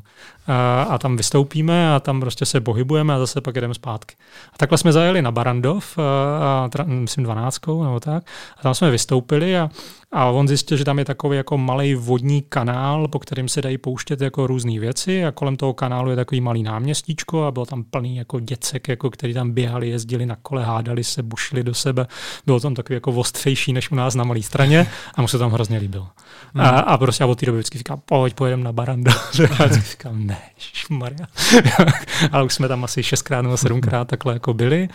A, a vlastně já úplně vidím, jak on to prostředí jako má rád a vždycky říká, je, paneláky. vlastně, a takže, a možná důležitá věc, kterou jsem nezmínil, docela klíčový jako téma pro a, obytnost měst a pro to, jak se tam cítíte, je populační hustota neboli hustota osídlení. A říká se, že když se pohybuje někdy mezi dvěma stovkama a třema stovkama lidí na hektar, tak jako je to dostatečné množství lidí na to, aby tam fungovaly základní služby a, a aby tam fungovala dobře hromadná doprava a aby tam fungovala takzvaná jako občanská vybavenost. A tuhle tu hustotu mají třeba Vinohrady anebo panelová sídliště.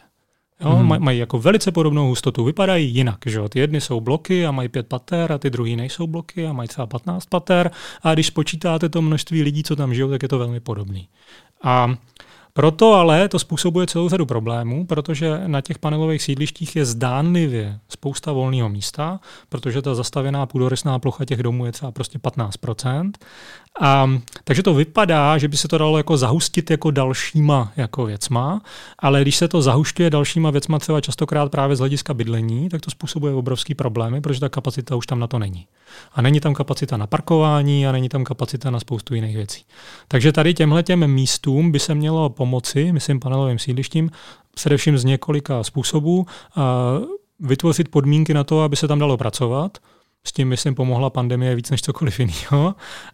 A, a, a určitě jako skultivovat ten prostor především z hlediska právě aut a parkování, protože když ty věci byly navrhované, tak nikdo neočekával, jako, že ta zátěž bude taková. Což je velký problém. Jo, když jako vidíte dimenzovaný šívky silnic a já nevím, tam by prostě dneska neprojela ani záchranka a hasiči na většině těch sídlišť, protože hmm. prostě ten neformální způsob, jakým se tam parkuje, prostě to znemožňuje. Takže to není snadný, myslím, že by se tam muselo investovat dost peněz do společného veřejného prostoru. A teď možná to nejdůležitější, a já bych byl rád, kdyby se to časem proměnilo. Já jsem měl pocit, že spousta lidí se za to stydí, že bydlí na panelovém sídlišti. A že jako o tom neradi mluví a že tam třeba nikoho ani nepozvou na návštěvu nebo něco takového, že to je takový nějaký jako stigma. Já jsem to tak nikdy nevnímal, myslím si, že to žádný stigma není a myslím, že to je jako úplně v pohodě a, a že to má prostě celou řadu výhod. Ale jako já žiju v takovém nějakém jako ideálním světě, kdy bych si vlastně psal, aby lidi bydleli tam, kde bydlet chtějí, a ne tam, kde bydlet musí. A, a vím, že to asi moc krát jako nejde.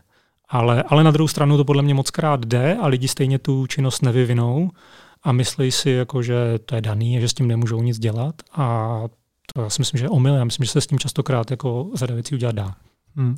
A často taky slýchávám, že ty paneláky nebyly stavěny na to, aby měl nějakou extra dlouhou životnost. Co je na tom pravdy? Já vlastně si i pak říkám, kdyby, jako v uvozovkách řečeno, kdyby prostě teď eh, všem jako vypršela životnost a museli se strhnout nebo takhle, tak kam všichni ty lidi budou bydlet. Že? U všech staveb je to stejný. Všechny stavby se skládají z různých částí a některý mají relativně dlouhou životnost, některý mají kratší životnost a některý mají skoro nulovou životnost. Ale netýká se to nikdy celku, týká se to jako prostě těch jednotlivých částí. Když to vezmu z paneláku, tak panelák má nějakou nosnou konstrukci, která je logicky složená z panelů. Mimochodem jejich největší problém, aspoň v mých očích paneláků, byl, že um, proto se tomu taky říkalo králíkárny, že, že je většinou vzdálenost mezi nosnýma zdma, mezi panelama je relativně malá a je dána rozměrem stropního panelu. Ten stropní panel ve většině případů měl na délku 3,60 m a, a protože měl 3,60 m, když se odečetly vosy na konci, tak mezi zdmati zbylo 3,45 m a vlastně tam nemohl mít žádný větší prostor. Pak se začaly dělat atypický paneláky, klidně s 6 metrovými rozponama, ale jich relativně málo. Tak to je jeden z největších problémů. Takže ta panelová konstrukce, ta je podle mě věčná. Hmm. jo. Ta, když bych to řekl z technického hlediska, dokud nezačnou trčet dráty ven z betonu, tak se jí nemůže nic stát. Jo. A, a, a pokud náhodou začnou, tak se to dá jako zapravit. To zase není tak velký problém. A pak má jako celou řadu věcí, které historicky se jim říkalo třeba, nevím, u makartový jádra, prostě trubky, dráty a tak, a jejich věčnost je velmi slabá a, a ty se musí jako jednou za čas jako vyměnit a ve většině těch domů se dávno vyměnili a prostě upravili a rekonstruovali. A mimochodem je to jeden z hlavních důvodů, proč se relativně levně privatizoval celý panelový fond, ten jako těch bytů, to se neprivatizovalo jako, jenom tak jako ze srandy, to se privatizovalo proto, že se očekávalo, že je potřeba udělat tady tuhle tu vlnu těch rekonstrukcí, na kterou ten stát neměl.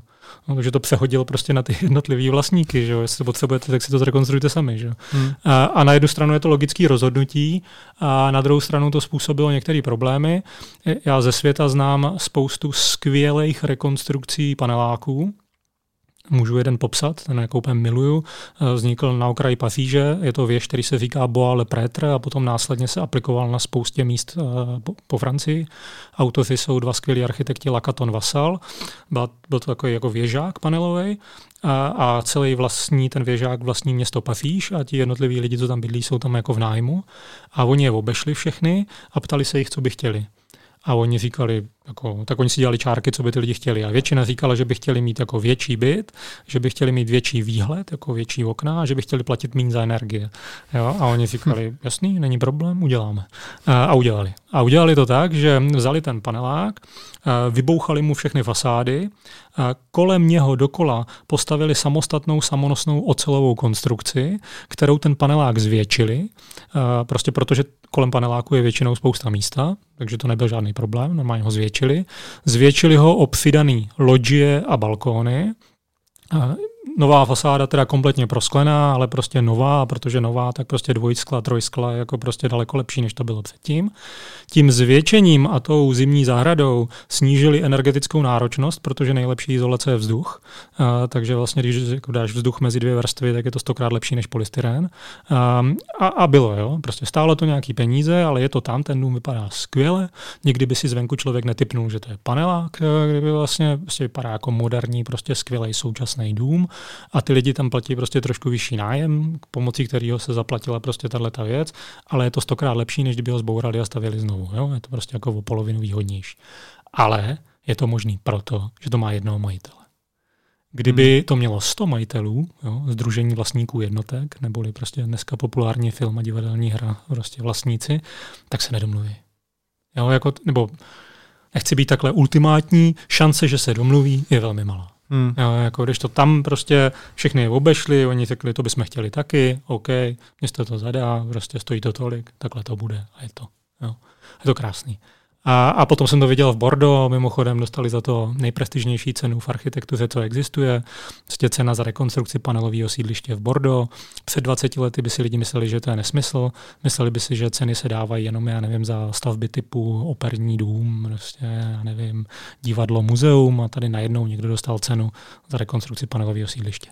A nejde teda jenom o to rozšíření těch paneláků, pak se tam člověk právě dívá na úpravy veřejného prostoru, nový chodníky, nově vysazený stromy, absolutní priorita chodců, to znamená prostě, že eh, plynule pokračujete ven jako z, z vestibulu přes přechod a auta musí uhnout trošku tak, aby vám nezablokovali vstup. Jo, vlastně jako, jako úplně normální jako pravidla, vypadá to tam bezvadně. Když jsi zmínil to muzeum, tak mě překvapilo, že v jednom z předchozích rozhovorů si říkal, že ty úplně nejsi tak nadšený z té rekonstrukce Národního muzea a co by si vytknul trochu, tak je to okolí. Hmm. Já když se na to podívám, tak mně se to líbí, jak to hmm. vypadá nově, tak mě zajímá právě, co se, ti, co se ti nezdá na tom okolí.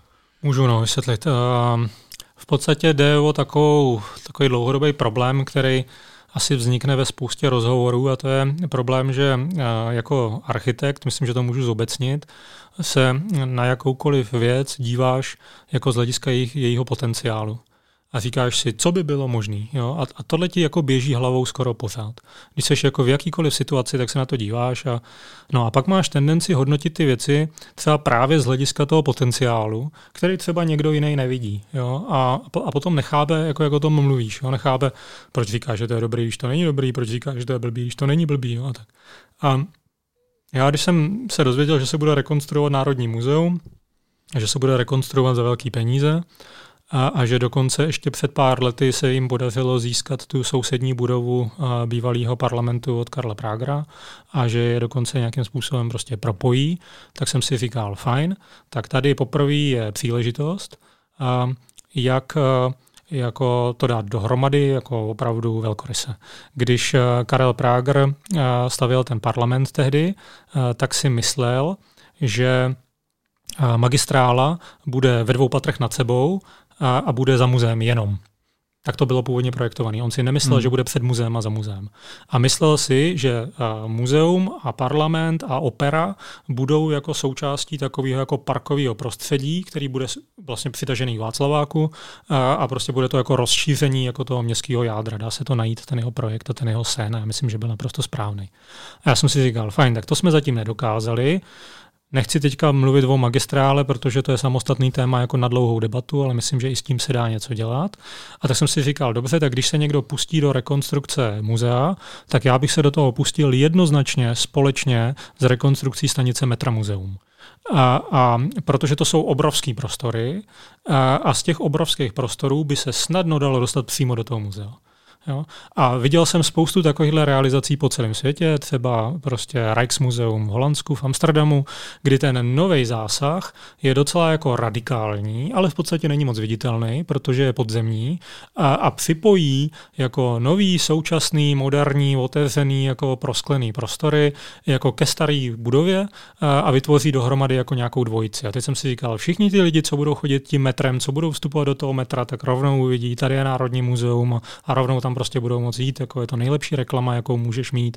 Můžeš to nahoře provrtat, dostat tam spoustu světla, jako prostě do této haly, prostě můžeš si s tím, ano, je to velká investice, ano, je to spousta koordinace, protože to má právě různý vlastníky, je to složitý.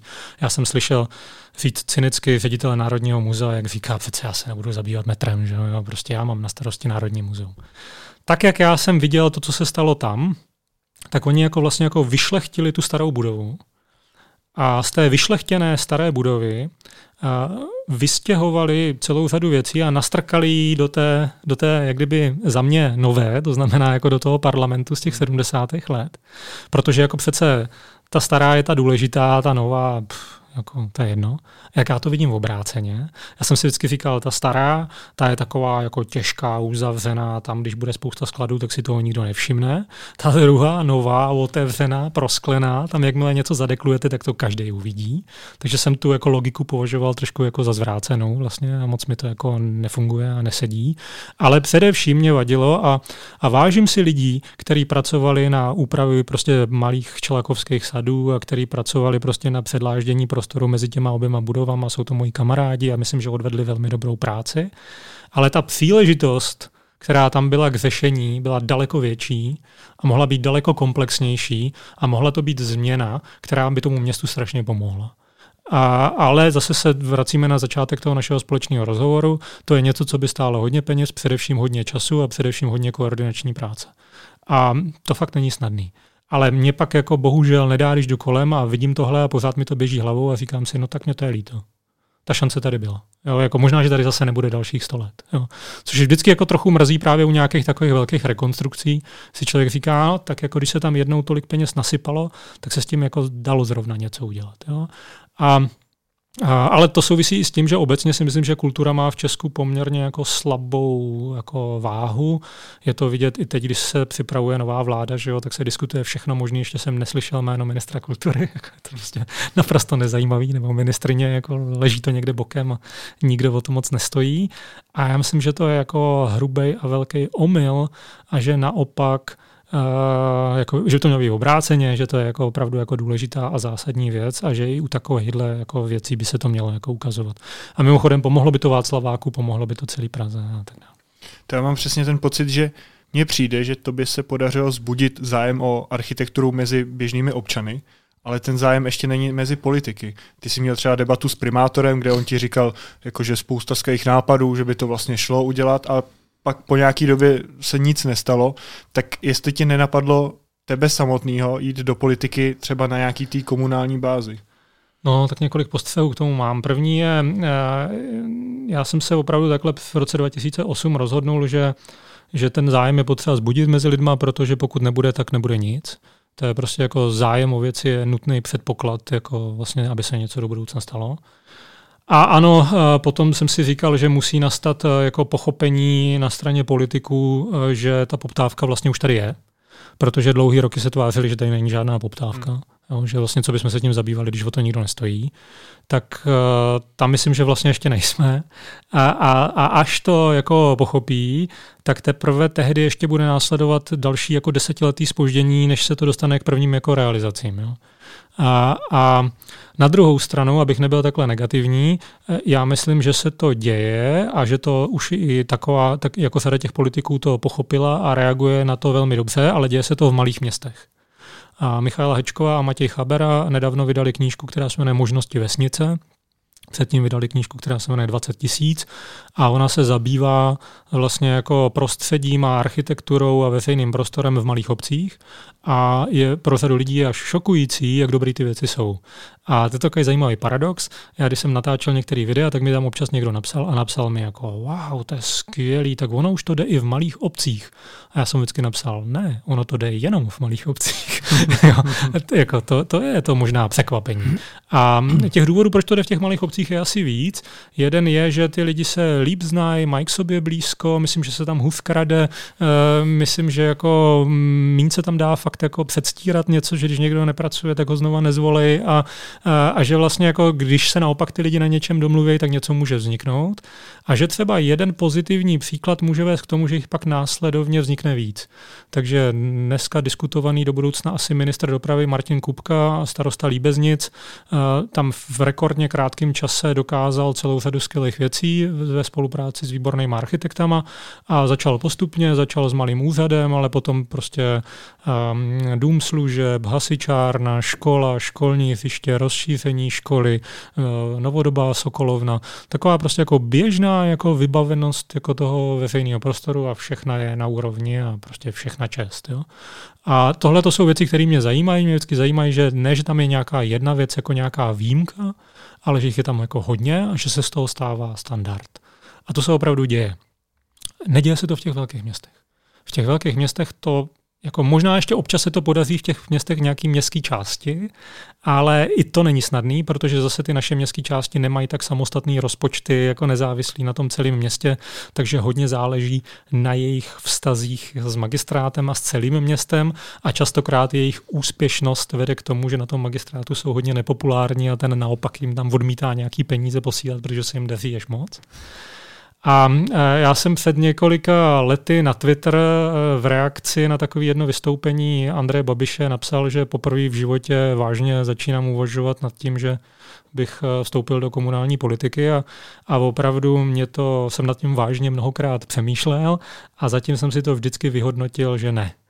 A, a to vyhodnocení proběhlo na základě mnoha kritérií, a, ale ty jedny z nejdůležitějších byly, že si myslím, že mi na to chybí celá řada vlastností, které jako zatím nemám a nevím, jestli je někdy mít budu.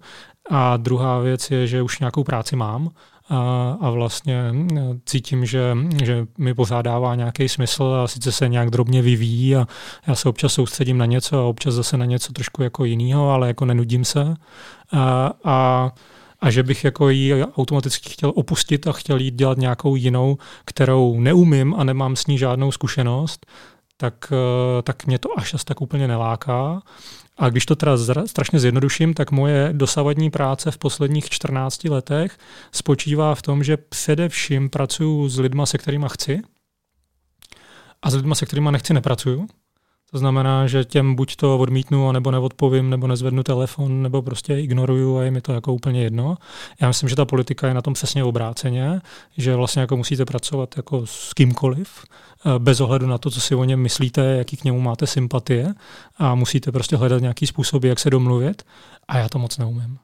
Jako, já když jako narazím ve spolupráci na lidi, kteří pracovat nechtějí, tak já nemám schopnosti je přesvědčovat protože jako mě to neláká. Já si říkám, jako já, já opravdu jako necítím potřebu vás jako přesvědčovat, abyste dělali tohle. Když nechcete, tak to nedělejte. Jako. A, a takže si myslím, že, že s tím bych jako poměrně rychle narazil a myslím si, že můj jako výkon tady v této roli by byl jako velmi slabý. To je takový můj pohled na to teď. No. Myslíš si, že občané, kteří mají zájem právě na tom zlepšovat ten veřejný prostor, by měli spíš lobovat právě takhle u politiků a snažit se na ně vytvářet nějaký tlak, anebo se zapojovat sami, třeba jako takový ty iniciativy, já nevím, přidej se a strhni to, a takový ty lidi, kteří právě vidí třeba nelegální reklamu, taky sami strhnou. Rozumím. Jestli to je jako jednodušší vlastně udělat sám nějaký takovýhle krok, který ti vlastně nezabere skoro žádný čas a můžeš ho vyřešit hned, anebo radši napsat mail na Magoš, prostě dělejte si něco. Rozumím a asi správná odpověď by byla obojí a ještě spousta dalšího. Jo, to znamená jako těch možností, jakým způsobem se podílet na nějaký postupný proměně toho prostředí, tak aby jako vyhovovala tobě a tvým představám, nebo tvým představám prostě pro jiný, tak těch možností je spousta. A, a, a právě mě trošku jako někdy mrzí, kdy se v té veřejné debatě o tom takhle nemluví a vytváří se dojem, že třeba existuje jenom jedna ta možnost. Jo? Že vždycky někdo hmm. řekne jako, o to, když to chcete změnit, tak kandidujte. Jo? To si vždycky říkám, no, tak moment, jako tam ještě těch možností je o hodně víc. Jo? Kdyby vlastně. Takže uh, spíš si myslím, že to jsou uh, z mýho pohledu, jo, a tak asi podle mě, jako kdybych to rozdělil, to, co jsi řekl ty, nějak jako strašně jednoduše, tak jedno bych nazval krátkodobým řešením a druhý dlouhodobým. Jo. A, a to krátkodobý neznamená to, že to je nutně špatně, to má taky svůj význam a to dlouhodobý taky má svůj význam, ale mají svoje výhody a nevýhody. A to krátkodobý se někdy může přetavit do toho dlouhodobého, ale taky nemusí. Jo. Prostě může někde zemřít cestou. Takže těch možností je hodně. A, a jako akorát si myslím, že třeba já nevím, za mě jako nejsilnější jako nástroj změny je vzdělání. Že? Hmm. A, a když jsem slyšel na to téma jako mluvit vynikajícího architekta, který byl tři volební období starostou v brazilském městě Curitiba a oni, když to město nějak jako analyzovali, tak zjistili, že to je město, který má jako největší podíl lidí, kteří používají MHD v Jižní Americe a nevím, největší podíl lidí, kteří recyklují prostě odpad. Říkali, pane starosto, jak je to možné, jako jak se vám to podařilo? A on říkal, je strašně jednoduchý. Naučili jsme to malé teroristy v mateřských školkách a, a ti to malí teroristé donutili své rodiče chovat se stejně. Jako, jo, prostě. A tomu naprosto rozumím. Jako mám s tím vlastní zkušenost. Takže mimochodem bych chtěl uh, pogratulovat autorům uh, seriálu na ČTD Planeta je prga. Teďka jsme si to koupili jako knížku a, a čteme to a, a tam prostě jsou různí hnusáci, kteří se jmenují třeba produktnice Mámiva a tahle ta produktnice Mámiva ti pořád nabízí nové, nové, nové věci, které máš kupovat a, a to dítě to naprosto přesně vnímá, hmm. chápe, o čem je řeč a je to pro ně podaný naprosto srozumitelným způsobem a pak si chce koupit autíčko někde a pak říká, jo, zase ta produktnice mi ho chce prostě prodat a já ho vlastně nepotřebuji, abych si s ním nehrál. Jo. Hmm. Takže, eh, takže to si myslím, že má obrovský smysl. A častokrát jsem narazil na to, že si lidi myslí, že jako na něco u těch dětí je příliš brzy, že to ještě nepochopí a tak dále, tak já takovou zkušenost nemám. Já myslím, že jako není brzo skoro na nic a že jsou jako strašně jako chytrý a dokážou spoustu věcí navnímat jako daleko dřív, než si kdokoliv umí představit. Vím, že jsem byl na nějaký přednášce od uh, chlapů a žen s trežírou tady a oni nám říkali, že tenkrát přesně takovýhle příklad byl i, já si nejsem jistý, jestli to bylo třeba na Bali, kde měli právě nějakou jako místní organizaci a snažili se tam zapojit lidi do toho, aby čistili pláže od odpadků a tak dále. No a bylo vtipný, že ty lidi, kteří tam žili, ty místní, tak nebyli zvyklí na to, jako ty odpadky házet do košů a prostě každý den tam prostě šel dospělý člověk a hodil tam třeba nějakou plechovku nebo něco na, na pláž. No a oni zapojovali děti, kteří to pak každý vlastně den nebo každý v nějakých jako jiných intervalech uklízeli.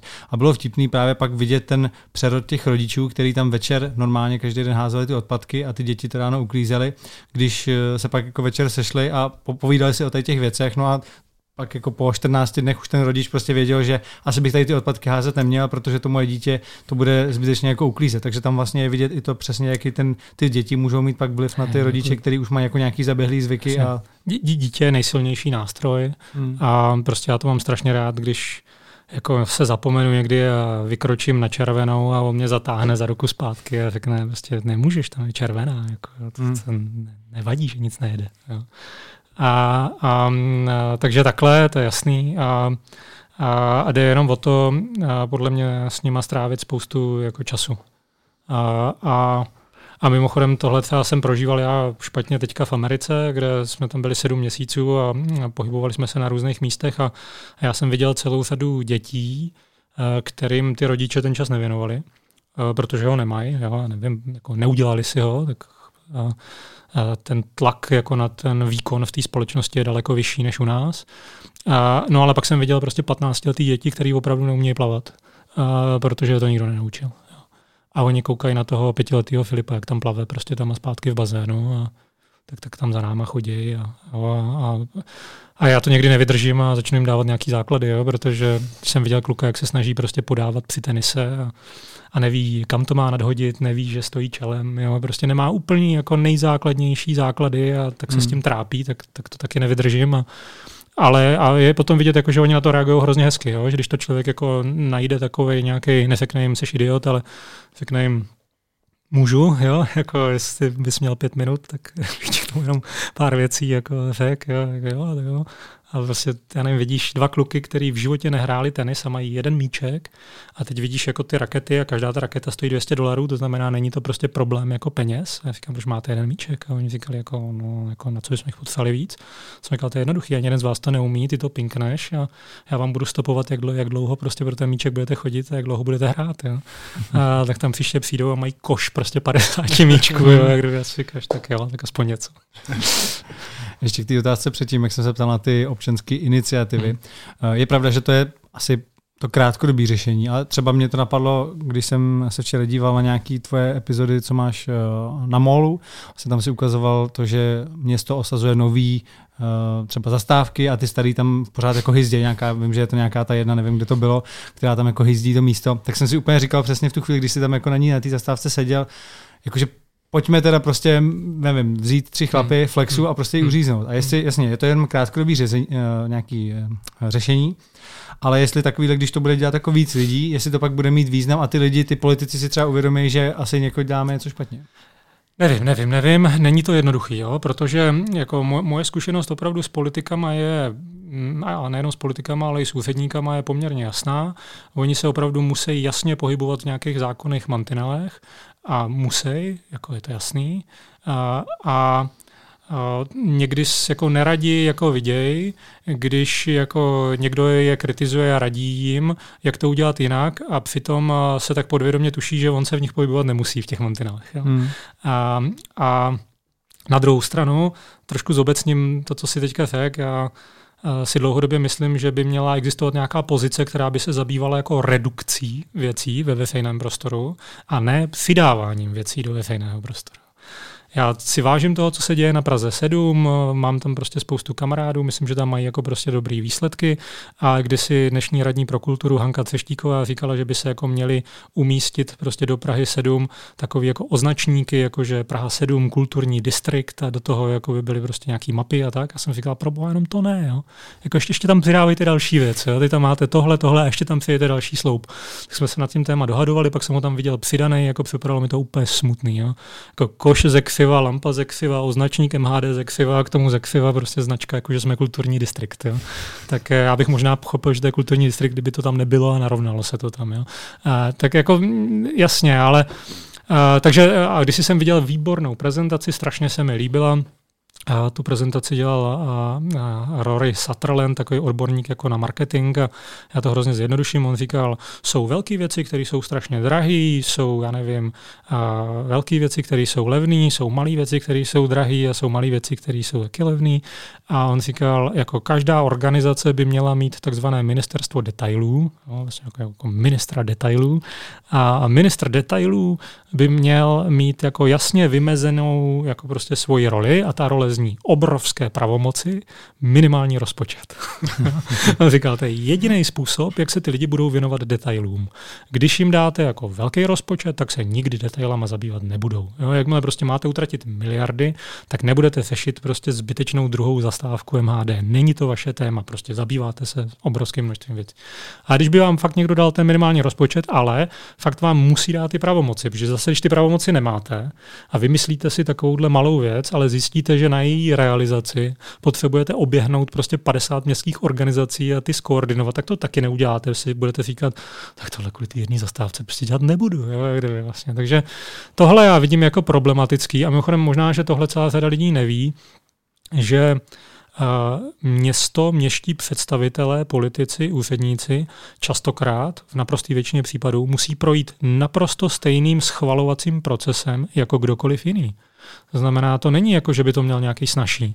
Když se radní pro dopravu rozhodne rozšířit chodník, tak eh, musí absolvovat naprosto stejný kolečko, jako když to chce udělat někdo jiný. A mně to vlastně na jednu stranu přijde trošku smutný, že mi to připadá jako až divný. Jo.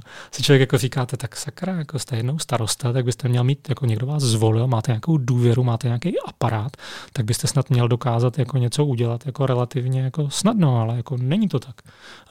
Stavební řízení je výkon státní zprávy, to nejsou zaměstnanci jako městské struktury, to, to je někdo úplně jiný a ti vám klidně můžou říct ne. Jo, jako vlastně to povolení nedostanete na shledanou. Takže jako možná, že ještě taky trochu zobecním, eh, trošku podle mě problém je, že eh, velké množství věcí, které se promítají do toho veřejného prostoru, strašně dlouho trvají. Strašně dlouho. Jako i ve srovnání s jinýma zeměma je to až jako naprosto jako nezdravý. A vlastně to vyžaduje od lidí nějakou obrovskou míru trpělivosti. A já nevím, spousta lidí nemá, jo? tak znám celou řadu mladých lidí, kteří to nemají, tu trpělivost, je to pochopitelné. Hmm. A chtějí vidět věci hned a teď a nechápou, že to nejde teď a hned. A jako je to vlastně, tím se, jako spousta energie se s tím ztrácí. No. Jako, že, že, že, vidíte, že někdo má do něčeho chuť, a, ale jak se trošku seznámí jako s tím, co vším s tím souvisí, tak ho ta chuť jako časem sejde. No.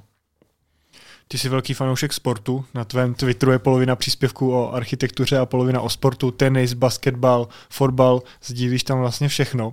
Tak když propojím tyhle dvě témata, tak každých pár let přijde nějaký politik s nápadem, že v Praze by se, nebo v České republice by se mohla uskutečnit olympiáda. Dává ti to smysl, tenhle nápad? Složitý, no, složitý. A... My nedáváme jednoduchý otázky. Jo, jo, jo. moje takové první setkání s tím samozřejmě bylo jako pod taktovkou Pavla Béma snahou prostě hmm. jako, že Praha bude kandidovat na tuším prvně 2016, pak 2020 a celý to bylo podaný tak, že mi to připadalo naprosto nedůvěryhodný a, jako, a pamatuju si přesně tu svoji vnitřní intuitivní reakci, která byla jako v žádném případě. A potom náhodou jsem v antikvariátu narazil na knížku, která byla z roku 1968 a týkala se kandidatury Prahy na olympijské hry v roce 1980. A tehdy jsem si to prolistoval a připadalo mi to úplně jako krásný a naprosto jako srozumitelný. Jo, I ty lidi, co to reprezentovali a ten způsob, jakým to bylo podaný, a říkal jsem si jasně, jako prostě klidně, hned. Jo. Hmm. A, takže strašně záleží na tom, jako kdo o tom mluví a, a jakým způsobem a, a co by to tak mohlo být. A takže ty se ptáš do budoucna a do budoucna eh, já bych vlastně řekl, že to jako teoreticky je možný. Já bych si to vlastně i přál, eh, i bych si přál, aby to proběhlo dobře, jenom vím, že by to bylo strašně těžké. Hmm. Že těch jako úskalí na té cestě k tomu, aby to proběhlo dobře, by bylo tolik, že je daleko vyšší pravděpodobnost, že by to dopadlo katastrofou, než že to dopadne dobře. Jo. Ale to neznamená, že to je nemožný. Jo. A my jsme natáčeli takový pořad o olympijských eh, městech a prošli jsme v podstatě všechny důležité města 20. a 21. století, jakým způsobem se s tou olympijskou kandidaturou popasovali. A ze všech těch měst já vlastně vidím jenom jedno, který to podle mě udělalo skvěle, a to je Barcelona.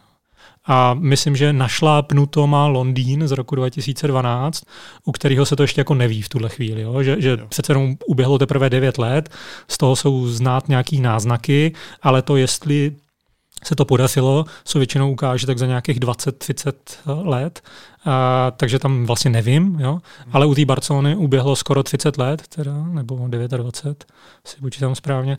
A, No. Hmm. A tam si myslím, že se to dá prohlásit už za úspěch. Jo.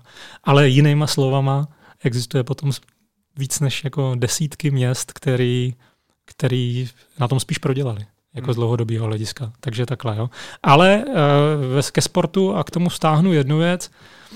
Já mám z některých jako sportovních zážitků zkušenosti, který mě pozměnili názor na celou naši republiku k lepšímu. Uvedu příklad. Byl jsem na Davis Cupovém zápase tehdy mezi Tomášem Berdychem a Tipsarevičem v Outu aréně, kde bylo podle mě 15, 16, 17 tisíc lidí a viděl jsem jako vlastně neskutečně kultivovaný publikum, který prostě nezatleskalo, když dal soupeř dvojchybu. Jo, jakože, což ve spoustě, spoustě zemí světa není, není pravidlo. Jo. A, a který prostě bylo ticho, když mělo být ticho, zatleskalo, když zatleskalo. Vlastně. A jako 17 tisíc lidí už není málo, jo, to už je jako slušný vzorek jako společnosti. Ano, lístky nebyly levný. Uh, a, ale vlastně já jsem byl na to docela hrdý. Jo, jsem si říkal, super. Jako, jo, cítím, cítím se tady dobře. Jo, jako vlastně. Takže se mi zdá, kdybych to jako trošku zobecnil, že v některých speciálních situacích se umíme vypnout k vynikajícím výkonům že to je opravdu jako nějaký náš národní naturel a naše DNA. Takže jako si skoro myslím, že kdybychom se jako rozhodli, že to chceme a prostě odhlasovali bychom, že to chceme, tak že bychom to vlastně zvládli a že by to jako dobře proběhlo. A že jako myslím, že, že tohle nám jde líp, než taková ta běžná každodenní jako údržbová činnost, tak tam myslím, že nám moc nejde. A, a to se právě projevuje v tom veřejném prostoru. Já dlouhodobě si všímám, že my jsme schopni jako ledas co vybudovat, a neumíme to udržovat. A neumíme to používat. Jo, takže a třeba, já nevím, zase budu, jo, já jsem pracoval v architektonické kanceláři v Paříži v roce 2005 a pozoroval, no, to bylo 80-90 lidí a pozoroval jsem, byl jsem tam půl roku, pozoroval jsem, jak ta, jak ta společnost je jako utvořená a když to zjednoduším, tak řeknu, že se skládala ze dvou typů lidí. Skládala se z lidí, kteří tak jako pracovali pořád svým tempem, takovým, dá se říct, šnečím tempem, ale pořád, jo, bez ohledu na to, co se kolem nich děje. A pak tam byla skupina lidí, kteří byli takový flákači, který vypadalo to, že nedělají nic a když pak najednou se všechno sesypalo a termíny se zkrátily a řada lidí onemocněla, tak tyhle ty lidi jako najednou jako vytvořili trojnásobný výkon, pracovali 24 hodin denně a jeli jak dráha, jako prostě a všechno to zalepili a zvládli a tak a pak zase odpadli a zase nějakou dobu nic nedělali. A tak ty první to byly tak jako veslaři a ty druzí to byly tak, takový sprinteři a já jsem tehdy patřil jako do té druhé skupiny. Ale pochopil jsem, že aby ta společnost byla úspěšná, tak potřebuje oba ty typy těch lidí. Jo. A že jenom s jedním, aby to prostě nezvládla. Olympiáda je možná moc megalomanský projekt, nebo teďka asi nereálný, ale co Národní fotbalový stadion? Ten se taky hodně řeší. No, to je asi horší. uh, ten asi, na ten asi jako nemáme zatím. Jo, se mi zdá. Jakože to je takový zase složitý, jo, ale mě to vždycky zajímá z takového širšího hlediska, mě zajímá, jakou ten sport hraje jako roli v té společnosti a častokrát to vyvozuju i z kvality toho prostředí. Takže eh, my jsme jeli autem před dvěma lety přes Bordo a já jsem se zastavil v Bordo a zastavil jsem se u nového stadionu, takzvaný Matmut Areny, kterou udělala švýcarská dvojice Herzog Demeron pro místní fotbalový klub Girardem Bordeaux a ta kapacita tuším kolem 40 tisíc návštěvníků. A to je francouzský klub, který prostě je to slušný francouzský klub, ale v posledních letech myslím nikdy nevyhrál titul a prostě pohybuje se třeba v horní polovině tabulky, někdy v dolní. Takový prostě normální, obyčejný prostě fotbalový klub. A když přijdete na ten stadion a podíváte se na něj, tak ten stadion je jak, jak chrám. Jo, to je vlastně bílej, čistý, nádherný, velkorysej, neoblepený nějakýma blbýma reklamama, jako ještě najednou vlastně máte pocit, že jste vstoupili jako skoro do spirituálního jako prostředí. A já když si jako promítnu tenhle stadion a pak se podívám na jakýkoliv český stadion, tak mám, jak se říká v Pulp Fiction, to jako není stejná liga, to je jiný sport. Jo. A, a, a jako připadá mi, že ta taková ta obecná úroveň, jako, která je s tím spojená, s tím, jak je to vnímaný, jak je vnímaná, nevím, korupce, rozhodování, kdo to vede, kdo na to chodí, jak na sebe ty lidi tam jako mluví, reagují, jakým způsobem fandí, tak to je ještě jako tak daleko, aby jsme mohli vytvářet takovýhle jako prostředí, protože že si myslím, že a já jako trošku si protiřečím, protože je to takový lehce začarovaný kruh. Jo? Jako architekti někdy, když chtějí být takový když chtějí uh, tak jako se vzdát svý zodpovědnosti, tak říkají, no ta architektura to je jenom jako reflexe života lidí, to není nic jiného. Jo? Ona nemůže být lepší a nemůže být horší. Ale na druhou stranu ona to ovlivňuje. Takže jako to lepší prostředí vždycky může přimět ty lidi jako trošičku povyrůst, ale ne moc. Jo, jako že, že nemůžeš vytvořit jako nějaký fantastický prostředí a doufat, že ty lidi si do něho nějak doskočí. Jo. To, to tak jako prostě jako úplně nefunguje a dopadne to špatně. To znamená, ty jako musíš sledovat, jako co, co v té společnosti je tak normální a můžeš se snažit to jako malinko jako poposunovat jako dopředu. No. A tak, tak se mi zdá, že jako nevím, Národní stadion samozřejmě záleží na tom, co se pod tím myslí a jaká kapacita se pod tím myslí a kde a tak dále, ale jestli se tím, by se tím myslelo něco, já nevím, fakt s 80 tisícou kapacitou, na to asi nemáme, že jo, já nevím, Eden má nevím kolik 22 nebo něco takového, tak se mi zdá, že tak ten tak odpovídá jako hmm. našim jako současným možnostem. A je, je, to, je to takový tradiční architektonický problém. Ten problém zní, že ty vytvoříš něco, co vytvoříš na takzvanou speciální unikátní záležitost, to znamená na to takzvaný maximum, to zvládneš, No ale pak nevíš, co s tím, když tam to maximum není. Že což je často což je často, No já vím, hmm. no. A což je častokrát ale potom jako 364 dní v roce, že jo. No. A právě u té olympiády a u té Barcelony, ať to teda zkusíme říct, tak třeba Barcelona chtěla kandidovat na olympijské hry v roce 1936, ta kandidatura proběhla v roce 1929 a pak se toho vzdali kvůli Berlínu. A když pak stavěli svůj stadion v roce 1992, nebo pro rok 92, tak se ho rozhodli vestavět do toho starého stadionu z toho roku 1929.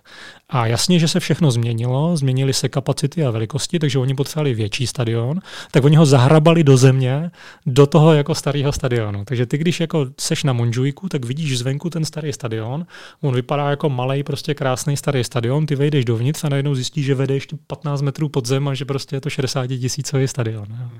Takže jak, ale oni nezabrali kvůli němu nový místo, eh, jo, oni ho nestavili na zelený louce, postavili ho eh, na Monžujk, na kopec, který je zalesněný a přidali tam i další sportoviště, takže jako do dneška je to jako příjemný prostředí, kam se lidi chodí rekreovat, i když vrcholně nesportujou.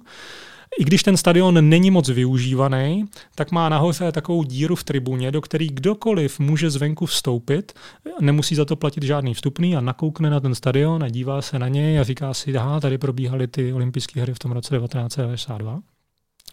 Oni neměli žádný nábřeží, Barcelona neměla žádný, žádnou pláž, to nevím, jestli víte. Prostě ne, neměla žádný písek, neměla žádný hezký kontakt jako s mořem. To byla zadní strana průmyslových areálů, kam se posílala špinavá voda, bordel, prostě jako neformální bydlení a bylo to fakt hnusný. A oni kvůli té olympiádě tam záměrně umístili jachetní soutěže a dali tam olympijskou vesnici a proměnili vlastně jako celou tuhle tu nábřežní promenádu a dneska mají desetikilometrovou prostě krásnou nábřežní promenádu, za kterou jezdí lidi z celého světa a tu mají kvůli ty olympiádě. Jo, protože jako vzali tu obrovskou jednorázovou investici a použili ji takovým způsobem, aby jim sloužila dalších 100 let. Jo. A to je to, čeho já si hrozně vážím a ten důvod byl, že opravdu vytvořili skvělý tým, složený ze skvělých lidí, který na tom pracoval, ale prostě sedm let dopředu, nebo já nevím, deset let dopředu, ještě předtím, než oficiálně o tu kandidaturu požádali, protože pak už by to nestihli. A vytvořili celou řadu jako rozhodnutí, které v tom městě jsou do dneška jako skvěle cítit. Jo. Takže jako jde to, jo, ale jako je to výjimečný. Jo. To se zrovna říkám, no, že to není asi běžný, že ve většině případů je to tak, že se to použije jednorázové a máme i dost případů, že kdy ty olympijské stadiony chátrají a vlastně využili se fakt jenom na tu olympiádu a teď tam prostě eh, rostou, rostou uprostřed eh, stadiáku prostě stromy a nikdo s tím nic nedělá. Jasně, je to, to, většina. Jsou, to, jsou, to jsou prostě vyhozené peníze z mýho pohledu. Řeší se to na těch moderních olympiádách teď nějak jako z hlediska té udržitelnosti víc, třeba teď v Tokiu? Máš, Myslím, máš my... přímo konkrétní příklady, jako jak to třeba řešili teď v Tokiu? Je toho určitě, jako řeší se to víc v tom, že se to eh, promítá do zadání a používá se to jako kritérium pro výběr těch měst. Hmm. To znamená, jako určitě mnohem víc se teďka probírá, probíhá jako kritérium, eh, kolik už toho mají připraveného a kolik toho budou muset nově vybudovat. Jo? To znamená Tokio 2021, ale předtím bylo prostě Tokio 1964 a oni opravdu celou řadu věcí z roku 64 využili. Ale zajímavé, jak se to vyvíjelo, jo? že třeba prostě předtím to bylo eh, naházenou a teď už to naházenou nestačí, tak je to na badminton, jo? nebo prostě jakože, jak se proměňují ty divácké hmm. kapacity. Předtím to stačilo na plavání, teď už to stačí prostě na gymnastiku. Takže takhle se to jako prohazovalo, to se skutečně stalo, takže to je jedno kritérium. A takže to musíš jako nějakým způsobem prokazovat. Na druhou stranu, a to myslím, že je takový problém, který souvisí s těma olympijskými hrama, v těch posledních letech, nebo nejenom posledních, uh, posledních desítkách let, vždycky ty města slibují, co bude potom. Jo, vždycky říkají, no nebojte, to my máme promyšlený, jo, to až to skončí, tak my uděláme mistrovství světa v tomhle, jo, v tomhle, v tomhle, no jenom, že ty pak zjistíš, že to všechno bylo přestřelený. Jo, kdyby, a pak se to nepodaří z různých důvodů a pak vlastně to tam opravdu jako chátrá. Jo. A, a, ale třeba ten Londýn, ten to měl fakt jako docela jednoduchý, ten Londýn, oni řekli, budeme mít tři typy staveb, Jeden typ staveb se jmenuje, co už máme, můžeme využít, jeden se jmenuje, uh, co nemáme a musíme postavit a dá se využít i po olympiádě a další se bude jmenovat, co nemáme, musíme postavit a po olympiádě proto není žádný využití. Tak tohle se bude dělat z dočasných jako konstrukcí a lešňových konstrukcí, které se normálně rozeberou. Hmm. Jo, vlastně, jestliže tady nepotřebujeme halu na basketbal v tomhle místě, tak pro olympiádu ji tam mít budeme, až olympiáda skončí, jak tam žádná nebude. A asi nejpěknější příklad na to, co znám a strašně se mi líbil, byl plavecký stadion od Zahy Hadid, což je prostě byla jedna z nejlepších architektek světa. A ten stadion vypadal trošku divně. Když se jako na něho člověk díval na těch olympijských hrách, tak jako nebyl moc elegantní. Jo? Takový jako, byla to taková středová, jako docela zajímavá prohnutá část a z toho trčely takový nějaký dvě divné části. A ty jsi pak zjistil, že ty dvě divné části jsou tribuny pro 18 tisíc lidí, které byly udělané jako dočasný, který se po olympiádě rozmontovali a zbyla z toho jenom ta krásná, elegantní část jako s kapacitou prostě pro 3 tisíce lidí a ta je do dneška používaná jako bazén. A mně se strašně líbí ta logika, která je opačná, než by byla normálně. To znamená, neudělat to krásný pro tu olympiádu a potom na to koukat a udělat to obráceně, udělat to možná trošku hnusný pro tu olympiádu a pak to mít skvělý jako pro to, co bude potom. To mi přijde chytrý. A stejný... Modlitba. A stejný to bylo, já nevím, a je, je to areál, který tehdy navštívilo půl milionu lidí za den, ty už tam nikdy znova nebudou, tak tam byly mosty pro pěší, které měly na šířku 50 metrů, ale zároveň tam měli část, která byla na 10 metrů a ta 40 se odmontovala následně a zbyla tam hmm. ta pro 10. Jo tak jo, tak to už je prostě nějaký normální uvažování. Ale uh, ano, to uvažování trvá a je to nějaká příprava a, a tu někdo musí zaplatit a tohle je takový problém, který já vídám dlouhodobě a nejenom v Česku, že častokrát lidi nejsou ochotní zaplatit jako nějakou vyšší částku na začátku, protože jim to připadá, že to je ještě daleko a že prostě je to zbytečný a Bůh ví, co se ještě stane. A, takže tu přípravu podcení a když tu přípravu podcení, tak to pak dohání. A dohání to na konci a tam je to většinou dvakrát tak drahý a stejně to nedopadne dobře. Hmm. Jo, takže jako ty, když neinvestuješ na tom začátku do té přípravy, tak pak najednou řešíš spoustu problémů jako v tom průběhu a fakt to jako většinou nedopadne dobře. Já vím, že zrovna v té epizodě jedný, kde jsi se bavil o Zlíně a poukazoval tam na rekonstrukci jednoho obchodního domu, vlastně kousek od eh, kongresového hmm. centra, hmm. tak eh, si tam zmiňoval to, že když jsou, že se musí brát v potaz ty vizuální styly jednotlivých těch nájemců, kteří hmm. tam jsou, ale že tam to třeba vyřešili hezky v tom jednotném vizuálním stylu. Já jsem to samý viděl teď i vlastně na Masaryčce, jak se to tam rekonstruoval, tam je taky vlastně zvolený ten jednotný vizuální styl a je vidět, že to jde.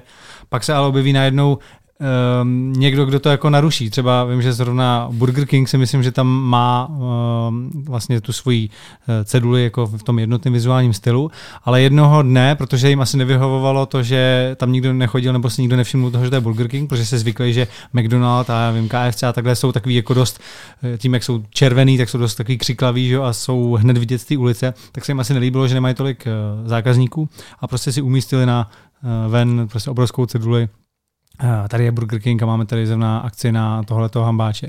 A vím, že se ten, tenkrát jako to docela řešilo na sociálních sítích a během týdne to, to zmizelo, ta cedule, takže si asi sami oni jako uvědomili, eh, že to vlastně jako není eh, ta cesta, kterou by mohli jít. Je to za tebe dobrá cesta, tohle ten jednotný vizuální styl a myslíš si, že by třeba plácnu Karlova ulice tady v Praze měla vlastně vypadat nějakým tímhle stylem? Rozumím. Uh, zase to vezmu trošku ze široka, omlouvám se, jo? skoro všechno vždycky takhle musím vzít ze široka. Já jsem to taky dneska teda teď podal taky ze široka, takže dnes jsem se dostal k tomu jednoduchému dotazu. Je, já vlastně dlouhodobě věřím na to, nebo to je celé moje prostě vzdělání a celá má práce, že architektura je eh, specifická odpověď na specifické místo a na specifické zadání. Takže jako nikdy to není stejný. A, a mně se moc krát stalo, když jsem právě začínal točit prostě první díly té hry pro stream, že jsem někde něco řekl a teď pak jsme si natáčeli někde něco jiného a někdo mi říkal, počkejte, počkejte, tady před sedmi dílama jste říkal tady jako něco úplně jiného. Já jsem říkal, no jo, ale to bylo jinde. a, a, a, to je vlastně jako tenhle ten problém, na který jako dlouhodobě narážíme. Takže podle mě obecná odpověď na to neexistuje. Jo, nebo já nevěřím tomu, že se řekne, hele, když to budou mít všichni prostě stejnou barvou, tak to bude lepší, než když to bude mít každý jinou barvu. Takhle si to nemyslím. Jo. A to, že uh, má něco podlíhat nějaký koordinaci, když jako chceš, aby lidi chápali, že to nějak patří k sobě, to mi přijde docela srozumitelný. A většinou to nevytvoří ten nájemce. Jo? To znamená, i u toho obchodního domu, i určitě u té Masaryčky to má vlastně jako jednoho investora jo? nebo jednoho majitele a ten řekne, já to takhle chci. A, hmm. a a ty jako ten nájemce to buď můžeš přijmout, nebo to můžeš odmítnout. Že? To, to je míra tvého svobodného podnikání. Můžeš říct, já to tak nechci, já tady nebudu. Jo? Podle mě v pořádku. Jo? A, ale když už teda jednou to tam mít chceš, tak oni ti ty pravidla vypíšou, tak by se s tím měl připojit a zavázat se a pak je budeš dodržovat. Takže jedna věc jsou nějaký pravidla, k kterým se zavážeš, a druhá věc je dodržování těch pravidel, a třetí věc je vymáhání toho, když to nedodržuješ. Jo? A, a to je vlastně jako docela zajímavý, jako myslím si, že to vymáhání toho nedodržování se u nás děje častokrát velmi pomalu, s obrovským jako, s obrovskou časovou prodlevou, nejspíš jako s minimální pokutou, nebo jako, hmm. že, že jako, to je jako slabá bolest, jako tady tohleto. A, a to potom jako vede jako k tomu běžnému stavu, který teda já vidím všude kolem sebe a ten se týká prostě nedodržování pravidel. A zase, abych byl úplně upřímný, myslím si, že to nedodržování pravidel má celou řadu i výhod. Jo? Viděl jsem to prostě v Lisabonu, kde, kde vidí, že ty lidi tak, jako, tak trošku jako nedodržují jako vůbec nic, jo? Ale, jako, ale tak trochu. Jo? Jako, že to není jako tak, že by ti to nějak strašně vadilo a díky tomu ten, ten svět je možná občas příjemnější. Jo? Znamená, já jsem taky jsem trošku opatrný k tomu, že bych jako řekl, tohle všechno takhle přesně, jak je, tak to bude prostě platit a nesmí se z toho uhnout ani o centimetr. Jo? To, jak jsem říkal s tím snocím, máme nějaký pravidla, ale prostě pravidla mají svoje výjimky. To není náhoda, že jazyk zná slovo výjimka. Jo? A, ale, a, ale jako musí být nějakým způsobem odůvodněný a, a není to snadný. Jo? Jako já jsem moc krát zažil, že třeba někdo žádá o nějakou výjimku, a ten úředník řekne, nezlobte se, nemůžeme vám ji povolit, protože kdyby jsme vám ji povolili, tak ji musíme povolit všem. A pak jsem jednou slyšel výborného amerického architekta, který navrhoval dům do New Yorku kousek od High Line a on si vymyslel takovou věc, která prostě porušovala místní pravidla a šel přesvědčovat místní úředníky a tak tam, tam je takový speciální proces, kde musíte přesvědčit místní obyvatele. A on je přesvědčil tehdy a jedním stvrzením, kterým je přesvědčil, on říkal, hele, když mi to povolíte, tak já pro vás vytvořím dlouhý odůvodnění, který vysvětlí, že nikomu jinému už to povolovat nemusíte. Protože jako opravdu je to výjimečná situace, výjimečný místo, rohový místo, žádný jiný místo takový není, jak kdyby prostě to není nespravedlnost, že mě jste to povolili a někomu jinému ne. Jako prostě to se dá normálně vysvětlit. A, a já, akorát to je práce, jo, jako prostě hmm. nějaká. A ono to fakt tehdy proběhlo. Oni řekli, jako, ano, přesvědčil jste nás, tady to takhle být může, ale už jinde to takhle být nemůže. A jak, mě to přijde vlastně jako hrozně fajn. Jo. Tohle v té obci, o který jsem mluvil, v tom Monte Carasu, to je úplně fascinující. Tam byla zásada, že žádný rodinný dům nesmí mít víc než jako tři patra. A je tam jeden rodinný dům, který má čtyři patra. A je to rodinný dům, který patří starostovi. A, a, a teď prostě ten architekt, a teď se to můžou lidi smát a nemusí tomu věřit. Jo. On říkal, já jsem mu to povolil. A povolil jsem mu to proto, že to je tady na té křižovatce. Je to na konci té křižovatky, je to takový dobrý rozcestník, jako všichni si na to snadno ukážou, bude to dobrý orientační bod, blízko nic není, ničemu to nestíní, jo, kdyby prostě, já si myslím, že to tak může být. Jo, kdyby vlastně. Teď jsem si představoval tu situaci u nás, jo, jako úplně hmm. identickou, jak jsi říkal, já, tak pan starosta má opatro víc. vlastně, takže to je, tohle jsou složitý věci, které souvisí jako v důvěře ve společnosti, která se buduje vlastně jako opravdu dlouho a postupně a, a a jako opravdu, já, já jsem se ještě v minulým nějakém vstupu jsme se chtěli, jsem se chtěl dotknout jedné takové věci a to je slovo závist, který je častokrát jako v Česku jako skloňovaný a zmiňovaný. Tak já k tomu mám jenom jeden takový postřeh a to je podle mě, že závist skoro vždycky pramení z neznalosti. Skoro vždycky. A že když byste jako měli celý ten komplex vlastně těch informací, tak tomu člověku závidět nebudete. Jo? Hmm. Že se jako člověk jako dozví, co všechno stojí za tím, co je tady tenhle ten výsledek, tak většina lidí by řekla, No, tak, tak to nechci. Já jsem kdysi, jsem, když jsem začínal moderovat pořad na rádiu před 13-14 let zpátky, tak jednou mi napsal nějaký kluk a říkal mi, jak to dělám blbě a že by to chtěl dělat líp. Já jsem říkal, pojď. tak jsem ho tam vzal a ukázal jsem mu, co to jako obnáší. Jako, jo, prostě, co znamená příprava, produkce, zavolat eh, technicky, stříhat. Říkal, děkuji, nemám zájem. a, a vlastně myslím, že jo, takže Uh, si myslím, že řadu věcí jako my kolikrát nevíme, neznáme celý ten proces a pak vidíme jenom nějaký výsledek a z toho výsledku pak vyvozujeme nějaký závěry. A myslím, že to způsobuje jako celou řadu nedorozumění a asi je to škoda. Hmm. Když se podíváme na kvalitu eh, staveb eh, z hlediska toho materiálu, dříve versus dnes, můžeme říct, že dřív ty budovy a obecně stavby byly kvalitnější, nebo stavíme dneska naopak jako z lepších materiálů a máme lepší technologie, takže jo. logicky to musí být kvalitnější. Jo. Zase ze široká. No, ne, není na to snadná odpověď. Eh, není to ani tak, ani tak, je to někdy tak a někdy jinak. A mimochodem Jan Kaplický, jeden z nejlepších prostě architektů, co kdy chodil po našem území, tak když si říkal, architektura je jeden z mála oborů, který se nevyvíjí ku předu k lepšímu jako automaticky. Hmm. Jo, že, že u spousty věcí automaticky očekává, že budou lepší. Že prostě nový auto bude mít lepší jízdní vlastnosti než auto před 50 lety. A u domů to tak není. A u domů je to kolikrát takový jako nahoru dolů, že jsou to takový jako nějaký vlny a vrstvy a že někdy se něco zadeří a pak se něco nezadeří. Tak pojďme k těm vstupním podmínkám. A dřív se stavělo mnohem méně než dnes. To znamená, jako kvantita byla daleko nižší. A lidi, kteří mohli stavět, těch bylo teda taky mnohem méně. A v naprosté většině stavěli pro sebe. Nestavěli pro někoho jiného. To je velký rozdíl. Když jsi dneska takzvaný developer, tak nestavíš pro sebe. Stavíš prostě pro někoho jiného. Někdy se tomu cynicky říká jako prodat a utéct. Takže vlastně jako ty děláš něco, na čem ti záleží jako z hlediska možná peněz, možná z hlediska toho, aby to vydrželo jako po dobu, kdy platí nějaký záruky, ale jako víc tě to může zajímat jenom jako pokud chceš, ale taky nemusí. Jo. Když to stavíš pro sebe, pro svoji rodinu a pro další generace, tak to máš pravděpodobně trošku jiný vztah. Vždycky jsem říkal, že když si někdo chce koupit nějaký developerský bydlení, tak by se prvně měl bojat, jestli tam ten developer taky bydlí. Jo. Takový developmenty existují. Jo? Mm. Že existuje jako někdo, kdo prostě postaví dům a zároveň tam má svůj byt a zároveň tam bydlí. Jo.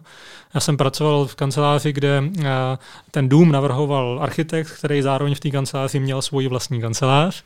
A vždycky, když v tom domě byl nějaký problém, tak vždycky šli všichni za ním. Jo. Říkali, tady je takový vedro, co, co jste s tím udělal? to, to byste měl nějak vymyslet. Ne? Tak jsem si vždycky říkal, jako, a tak to je nějaká větší míra zodpovědnosti. A já jsem velký fanda přírodních materiálů, a mám rád takovou definici, že třeba dřevo je materiál, který obecně čím je starší, tím je krásnější. Plast je obecně materiál, který čím je starší, tím je hnusnější. Jo, že když si koupíš dřevěnou židli první den, tak vypadá nějak a za sto let by měla být lepší. Když si koupíš plastovou židli první den, první den vypadá skvěle, za týden vypadá hůř a za pět let ji buď vyhodíš, nebo vypadá úplně strašně.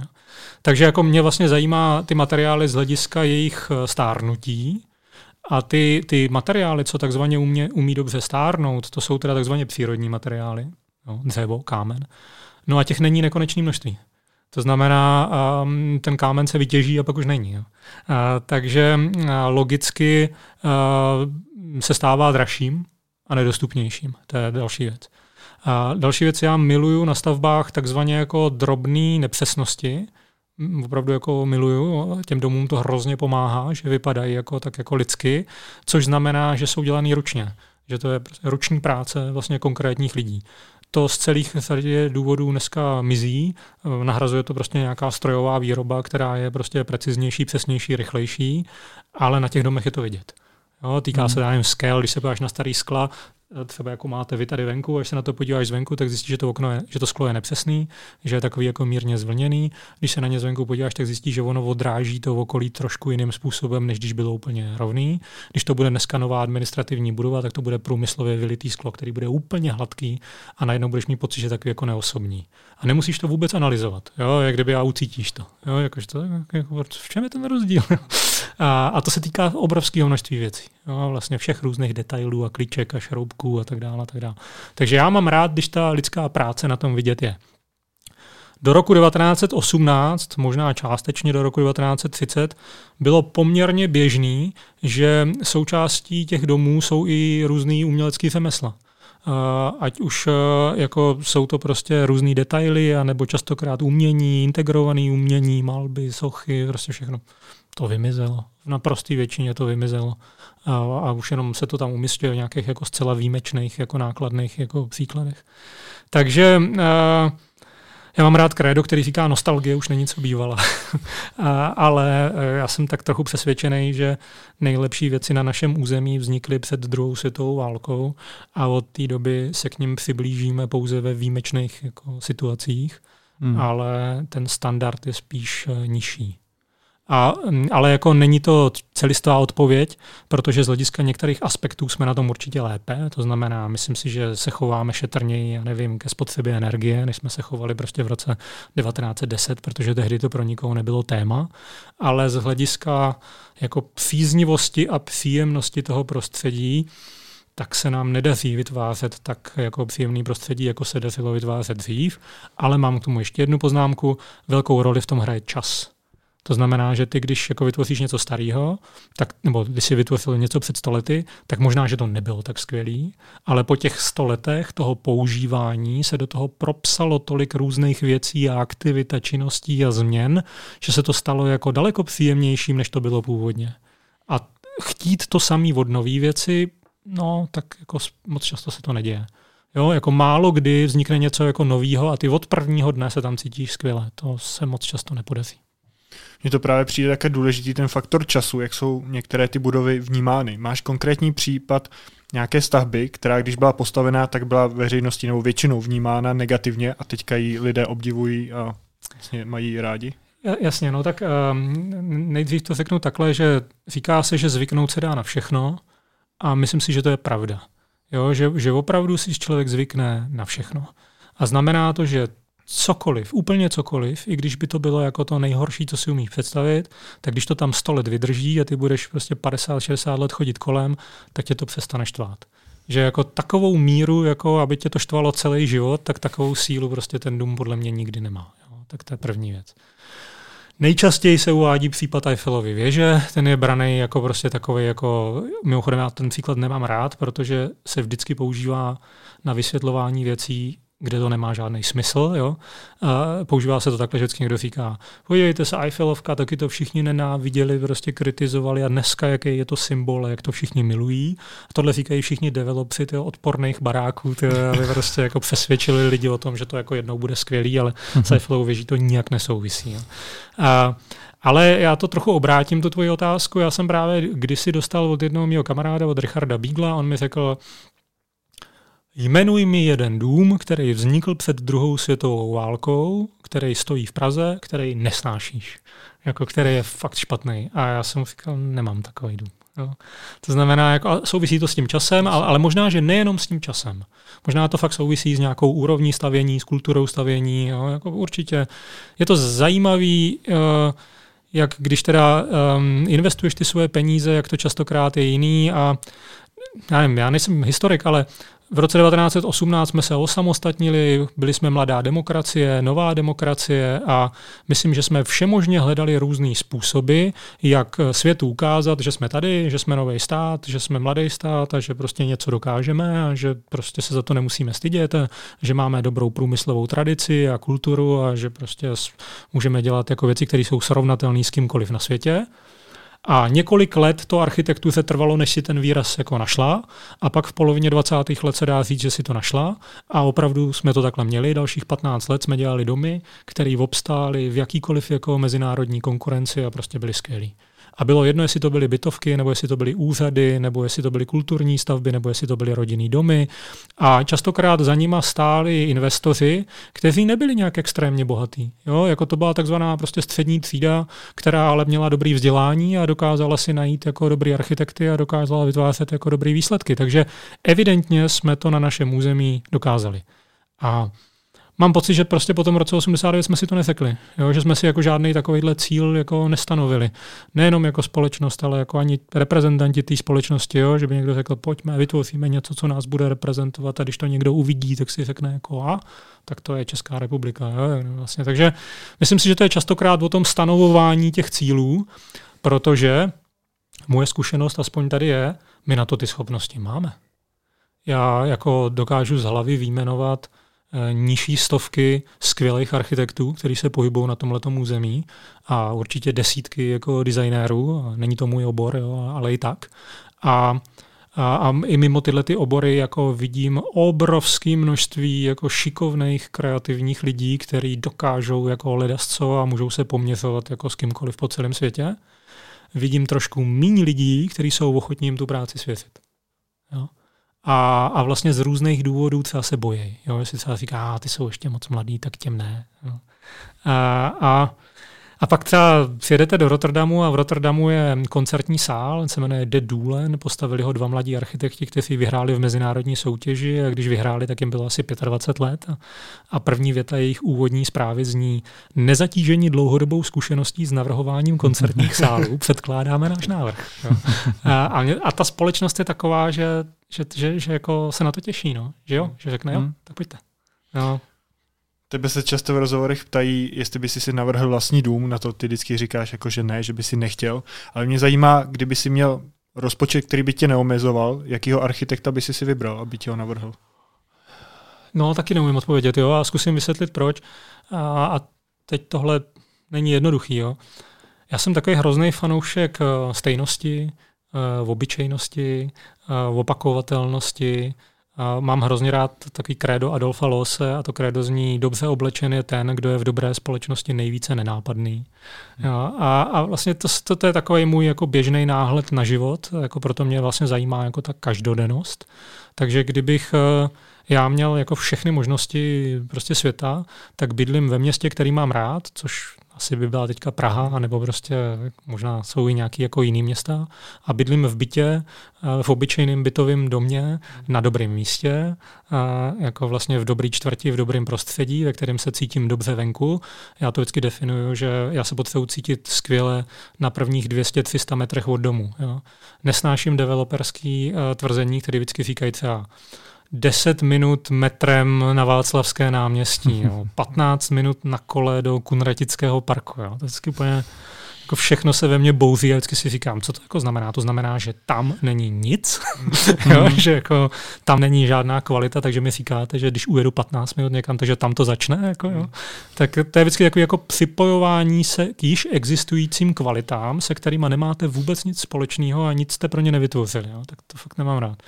Takže bych si vybral takhle dům prostě někdy z období 1890 až 1930 a, a prostě v relativně slušně velkým bytě, ale zase ne až tak moc velkým, abych jako se netrápil s uklízením. že jako, to, to je taky zajímavý téma. Jo? Jako já jsem žil v době a mluvil jsem takhle s lidma, kteří si myslí, že čím větší, tím lepší. Skoro všechno. Jo? Čím větší byt, tím lepší. Tak já si to nemyslím. Jako hmm. moje zkušenost to jednoznačně nepotvrzuje. Jo? Jako já myslím, že tam je někde nějaká míra, jo? nějaká hranice, kterou když to překročí, tak se to začne proces zhoršovat, ten dojem. Jo? To, to jako, já nevím, se třeba říká, jako jedno slunce dobrý, ale sedm není jako lepších. Jo? to jako fakt jako by nám tady moc nepomohlo na té planetě. Jo? Takže tak a a, takže to by bylo moje řešení a, a potom bych si možná vybral na spolupráci někoho, aby mi pomohl s nějakýma drobnýma jako doplňkama, detailama a tak, a, ale to by zase taky nemusel být nikdo úplně super skvělý, nejlepší, jo, to prostě by mohl být jako kterýkoliv z té stovky jako skvělých architektů, který mám rád a, a jako ten by mi s tím pomohl. No. A byl by to někdo tady z našich řad? Klidně, no jasně, jo. jasně. Když se dostaneme k, vlastně k tvým pořadům, tak byla nějaká stavba, ve které jste chtěli natáčet a oni vás nenechali? Jo, těch jako bylo dost. No. A který to třeba byly? Nebo jaký jsou ty většinou důvody, jo, že vám to nepovolí? Jo, můžu, můžu, můžu postupně vysvětlovat. Ty důvody jsou různý.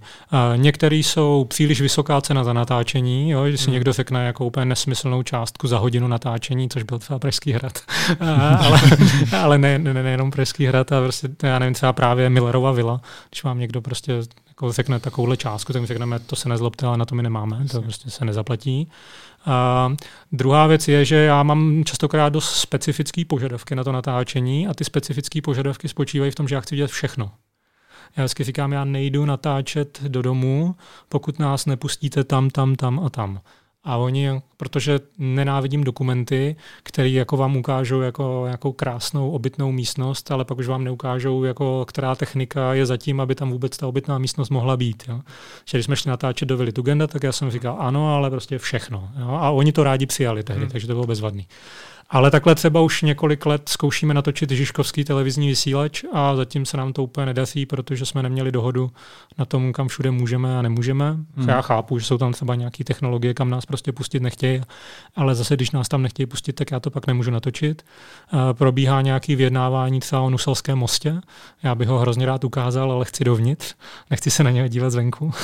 a to zase má nějaký bezpečnostní parametry. Takže jako já to neříkám jako na nějakou jako kritiku těch lidí, já celkem občas chápu jako ty důvody, jako proč nás někam nepustí.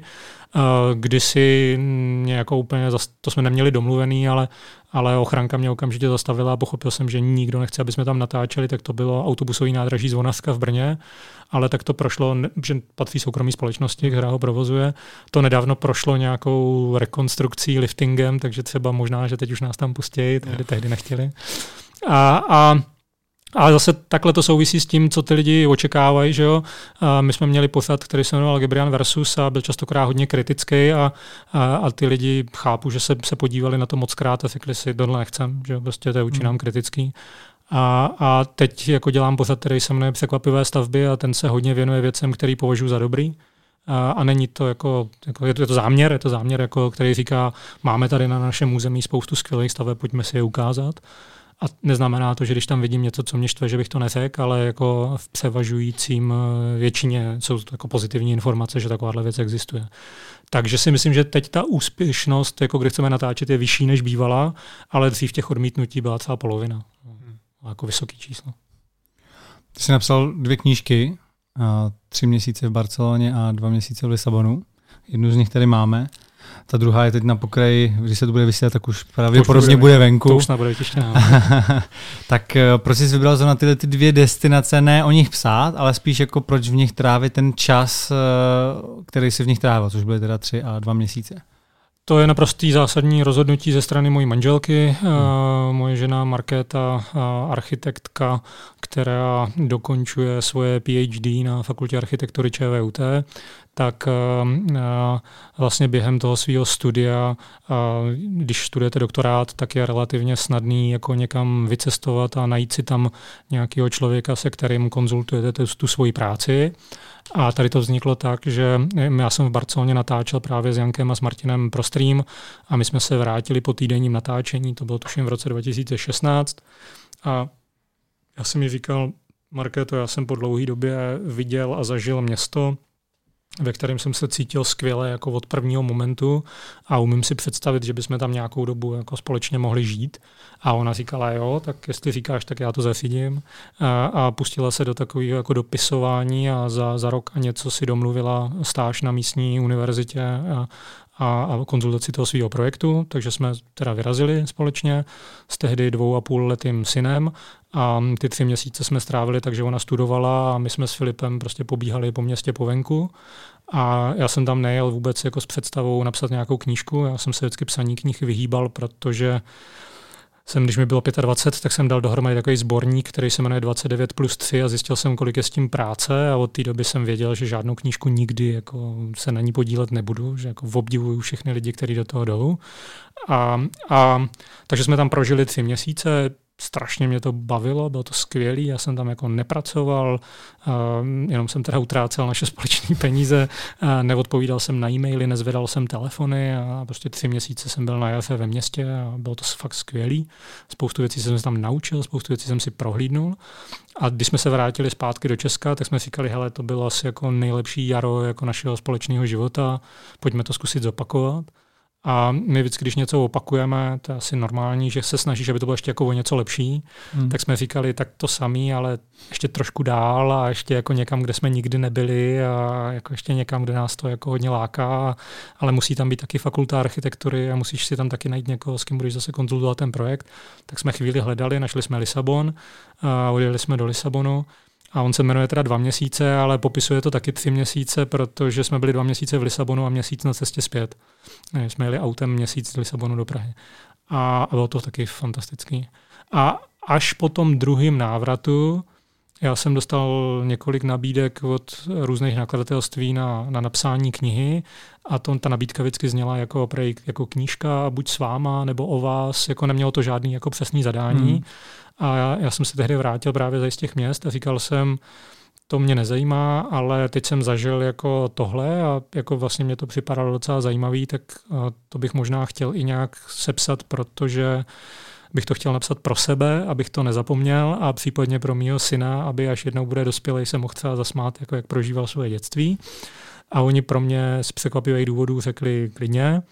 A, a tak já jsem to napsal a vyšlo to. A, a, a takže první byla Barcelona, a druhý je Lisabon. A nevím, jestli to ještě bude pokračovat dál, jako a, asi materiál by na to nějaký byl, ale záleží samozřejmě, jestli to jako lidi bude zajímat a bavit, protože to je můj dlouhodobý problém. Já se neumím vcítit do jiných lidí a já se vůbec nezabývám tím, jestli je to bude bavit nebo ne. Hmm. takže jako ta knížka není napsaná jakože já bych si představoval nějakého imaginárního čtenáře a říkal bych si, hm, to si přečte, to bude pro něho zajímavý, jako vůbec. Já si naopak neumím představit jako nikoho, kdo, si, kdo si to přečte a bude mu to připadat zajímavý. Je to opravdu napsaný pro mě, pro můj ženu a pro mýho syna a, a jako uvidíme, co se s ním bude dít. No. A tak na první knížku už si určitě dostal nějakou zpětnou vazbu a měl jsi i přednášky, že jo? takže tam jsem viděl, že bylo vždycky plno Jo, dostal jsem nějakou zpětnou vazbu, ty přednášky byly ještě teda předtím, než ty knížky vyšly. Hmm. Eh, a hm, zpětnou vazbu dostávám, je, je různorodá, eh, je pozitivní, průměrná i negativní, jo, jako prostě negativní je, eh, prostě byl tam tři měsíce a už píše knížku, jako, co to může vědět, nezajímá mě, to, že tady někdo s malým dítětem chodí, chtěla jsem se dozvědět něco jiného, jo, a to je takový, zase, jo, to je můj problém vždycky, když mi někdo říká jako, mě to nezajímá. Jo. Se říkám, no a co? Jo, jako, proč mi to říkáte? Jo? Jako, jsem vás nenutil, abyste to koupili. Jo? Jako, prostě to je vaše věc. Jo? A takže mm, jo, nějaká ke mně doputovala, ale mm, pořád nevím. Jo, pořád ne, ne, neumím se vcítit jako do toho, že si to otevřeš, prostě přečteš si to a fakt nevím, jestli si řekneš jako jo, něco jsem se dozvěděl, nebo si řekneš, hm, asi tam na tři měsíce s dítětem nepojedu, tak co? Nebo dítě jiný člověk, než jsem já, neumím to posoudit. Jo? Hmm. A mimochodem, jako já, já nevím, já nebývám nervózní vůbec, jako z různých věcí, to mám nějakou jako vadu nervové soustavy už od dětství, ale tady jsem trochu byl, jo. Jsem si říkal, jako, jo, tak jestli mi teďka začne chodit jako mraky jako fakt dopisů, jako, že to je úplně napr, tak asi už druhou psát jako nebudu. Jo. A jakože vlastně já to neříkám, to pro mě jako není zajímavý, ta zpětná vazba, jako je to pro mě zajímavý, ale nebylo to pro mě zajímavé, když jsem to psal. A jakože to, to, to ne. A teď si říkal mimo řečí, že jsi byl sedm měsíců uh, pryč, to jsi byl ve Spojených státech, a tak tam se taky nabízí, že by o tom něco mohlo být napsaného. Já vím, ten pořad, co máš na molu, tak ten je z té části, nebo to je zase z jiné jo, jo, jo, je to, my jsme tam byli tak, že jsme tam byli uh, šest měsíců v Raleigh, uh, což je hlavní město Severní Karolíny, hmm. uh, což je teda hodně jiný prostředí než Praha. A potom jsme strávili měsíc v New Yorku a týden v Chicagu. A mě, když se to skládalo v hlavě, tak jsem si říkal, poměrně snadno bych dokázal napsat podobnou knížku jako takhle o New Yorku a o Chicagu, protože jsou to jako za mě města, který, ke kterým mám blízko, stejně jako Lisabon a Barcelona, jsou to města, které mám rád a, a jako snadno tam jako si vytipovávám věci, o kterých jako mám co říct, mám chuť říct, jako mám je rád, něco jsem na nich zažil a prožil a, a, a jako dá se to jako vyprávět. Takže to je jedna možnost. A pak mám těch šest měsíců v rally, což je prostředí, který je jako úplně opačný tomu, co mám rád a co jako oceňuju a co jako kde chci trávit svůj čas. Takže kdybych to psal, tak by to bylo jako hodně kritický a je to úplně jako jiný žánr. Jo? Což nevím, jestli udělám. Jo? Protože třeba u těchto těch věcí i když jako to není primární, tak ti to hlavou běží. Říkáš si, hele, kdokoliv z vás si tady může koupit letenku do Barcelony, nestojí moc, jo, za chvilku jste tam a tohle si můžete přečíst předem nebo si to vzít sebou. Mimochodem já rozděluju knížky na to, jestli se ti vejdou do kapsy nebo ne. A tahle se vejde do kapsy, má i takovou jako měkčí vazbu, aby nebyla těžká. A a takže si tam můžeš konfrontovat potom nějaké svoje zážitky jako na, na, na místě, jo, i když třeba jako lidi dneska preferují spíš technologie než knížky, ale já knížky po kapsách ještě pořád nosím. A takže to je jednoduchý, jo, do Lisabonu je to trošku dál a stojí to trošku víc, ale taky to není žádný velký problém. Ale asi s takovouhle knížkou si myslím, že do rally by nikdo nejel, jo? nebo jako eh, nevidím moc velký množství lidí, kteří by to udělali, aby se hmm. zajeli podívat a přečetli si, že tohle je hnusný parkoviště. Jo? Takže jak kdyby asi bych tomu musel přistoupit nějak trošku jinak, ale teoreticky to možný jako je. Jo? A první knížka se mi nepsala jednoduše, druhá se mi psala mnohem s nás. Asi běžný, jo? takový jako a, a, a navíc to je taky takový, Uh, ona svým způsobem neokupuje žádný můj profesní čas. Uh, já jsem ji napsal po nocích, protože spím méně než moje manželka a moje dítě, takže jsem ji psal běžně třeba jako od půlnoci do čtyřech do rána, uh, protože tam bylo v noci 31 stupňů v rally a já bych stejně neusnul. Takže jsem seděl na verandě a po večerech 3-4 hodiny jsem si psal a pak jsem 6 hodin, 7 hodin spal a pak jsem zase normálně hmm. jako fungoval. Takže jako mi tak jako připadalo, že jsem si ji napsal jako v takovém čase, který bych normálně jako proležel nebo prospal, takže bez nějakého velkého úsilí. Což je třeba taky něco, co mě jako zavdává nějaké pochybnosti. Já jsem vytrénovaný v tom, že aby něco bylo dobrýho, tak zatím musí být spousta práce. A když mi něco jde snadno, tak jsem trochu nervózní. Jo. Si říkám, to je nějaký divný. Jo. To, jako to, to šlo nějak jednoduše, jo. tak to asi nebude nic moc. tak je to možný. Ale neumím to posoudit, jak jsem říkal. Uvidíme. Necháme si ještě nějaký dotazy do bonusu určitě, protože máme to ještě dost zajímavého, aby jsme si nevyčerpali všechny témata tady. My ti děkujeme, že jsi na nás našel čas. Jo, určitě si dole. Já jsem, já jsem chtěl už několikrát ti dole, tam nedosáhnul jsem na tu tvoji sklenku. Pokud vás eh, Adam a jeho práce zajímá víc, můžete sledovat, jeho pořady na Molu, který tam má, můžete ho sledovat eh, v Kempu, že jo, tady v Centrum architektury a městského plánování, pokud to říkám správně. Mm-hmm.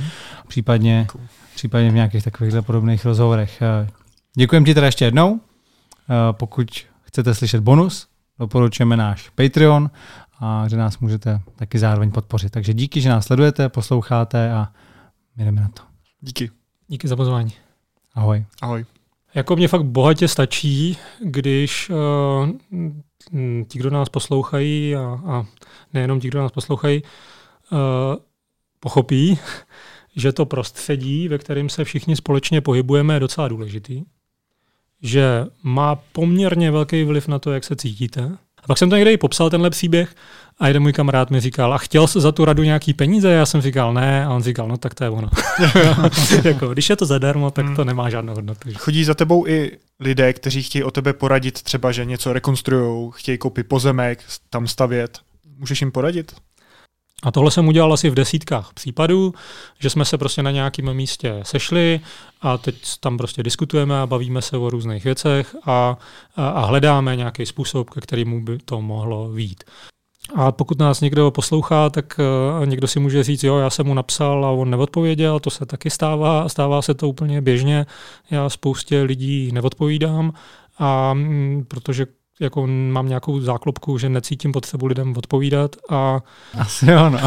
to je pravda. No a takhle, kdyby někdo nás sledoval a chtěl využít tvé služby, příklad má nějaký pozemek v Praze, hmm, má dostatek času, hmm. chce se s tebou hmm. poradit, kolik vlastně stojí taková tvoje služba, že jim poradíš a do, můžeš doporučit toho architekta jo, potom, jo, jo, jo, kdy je poznáš? Jo.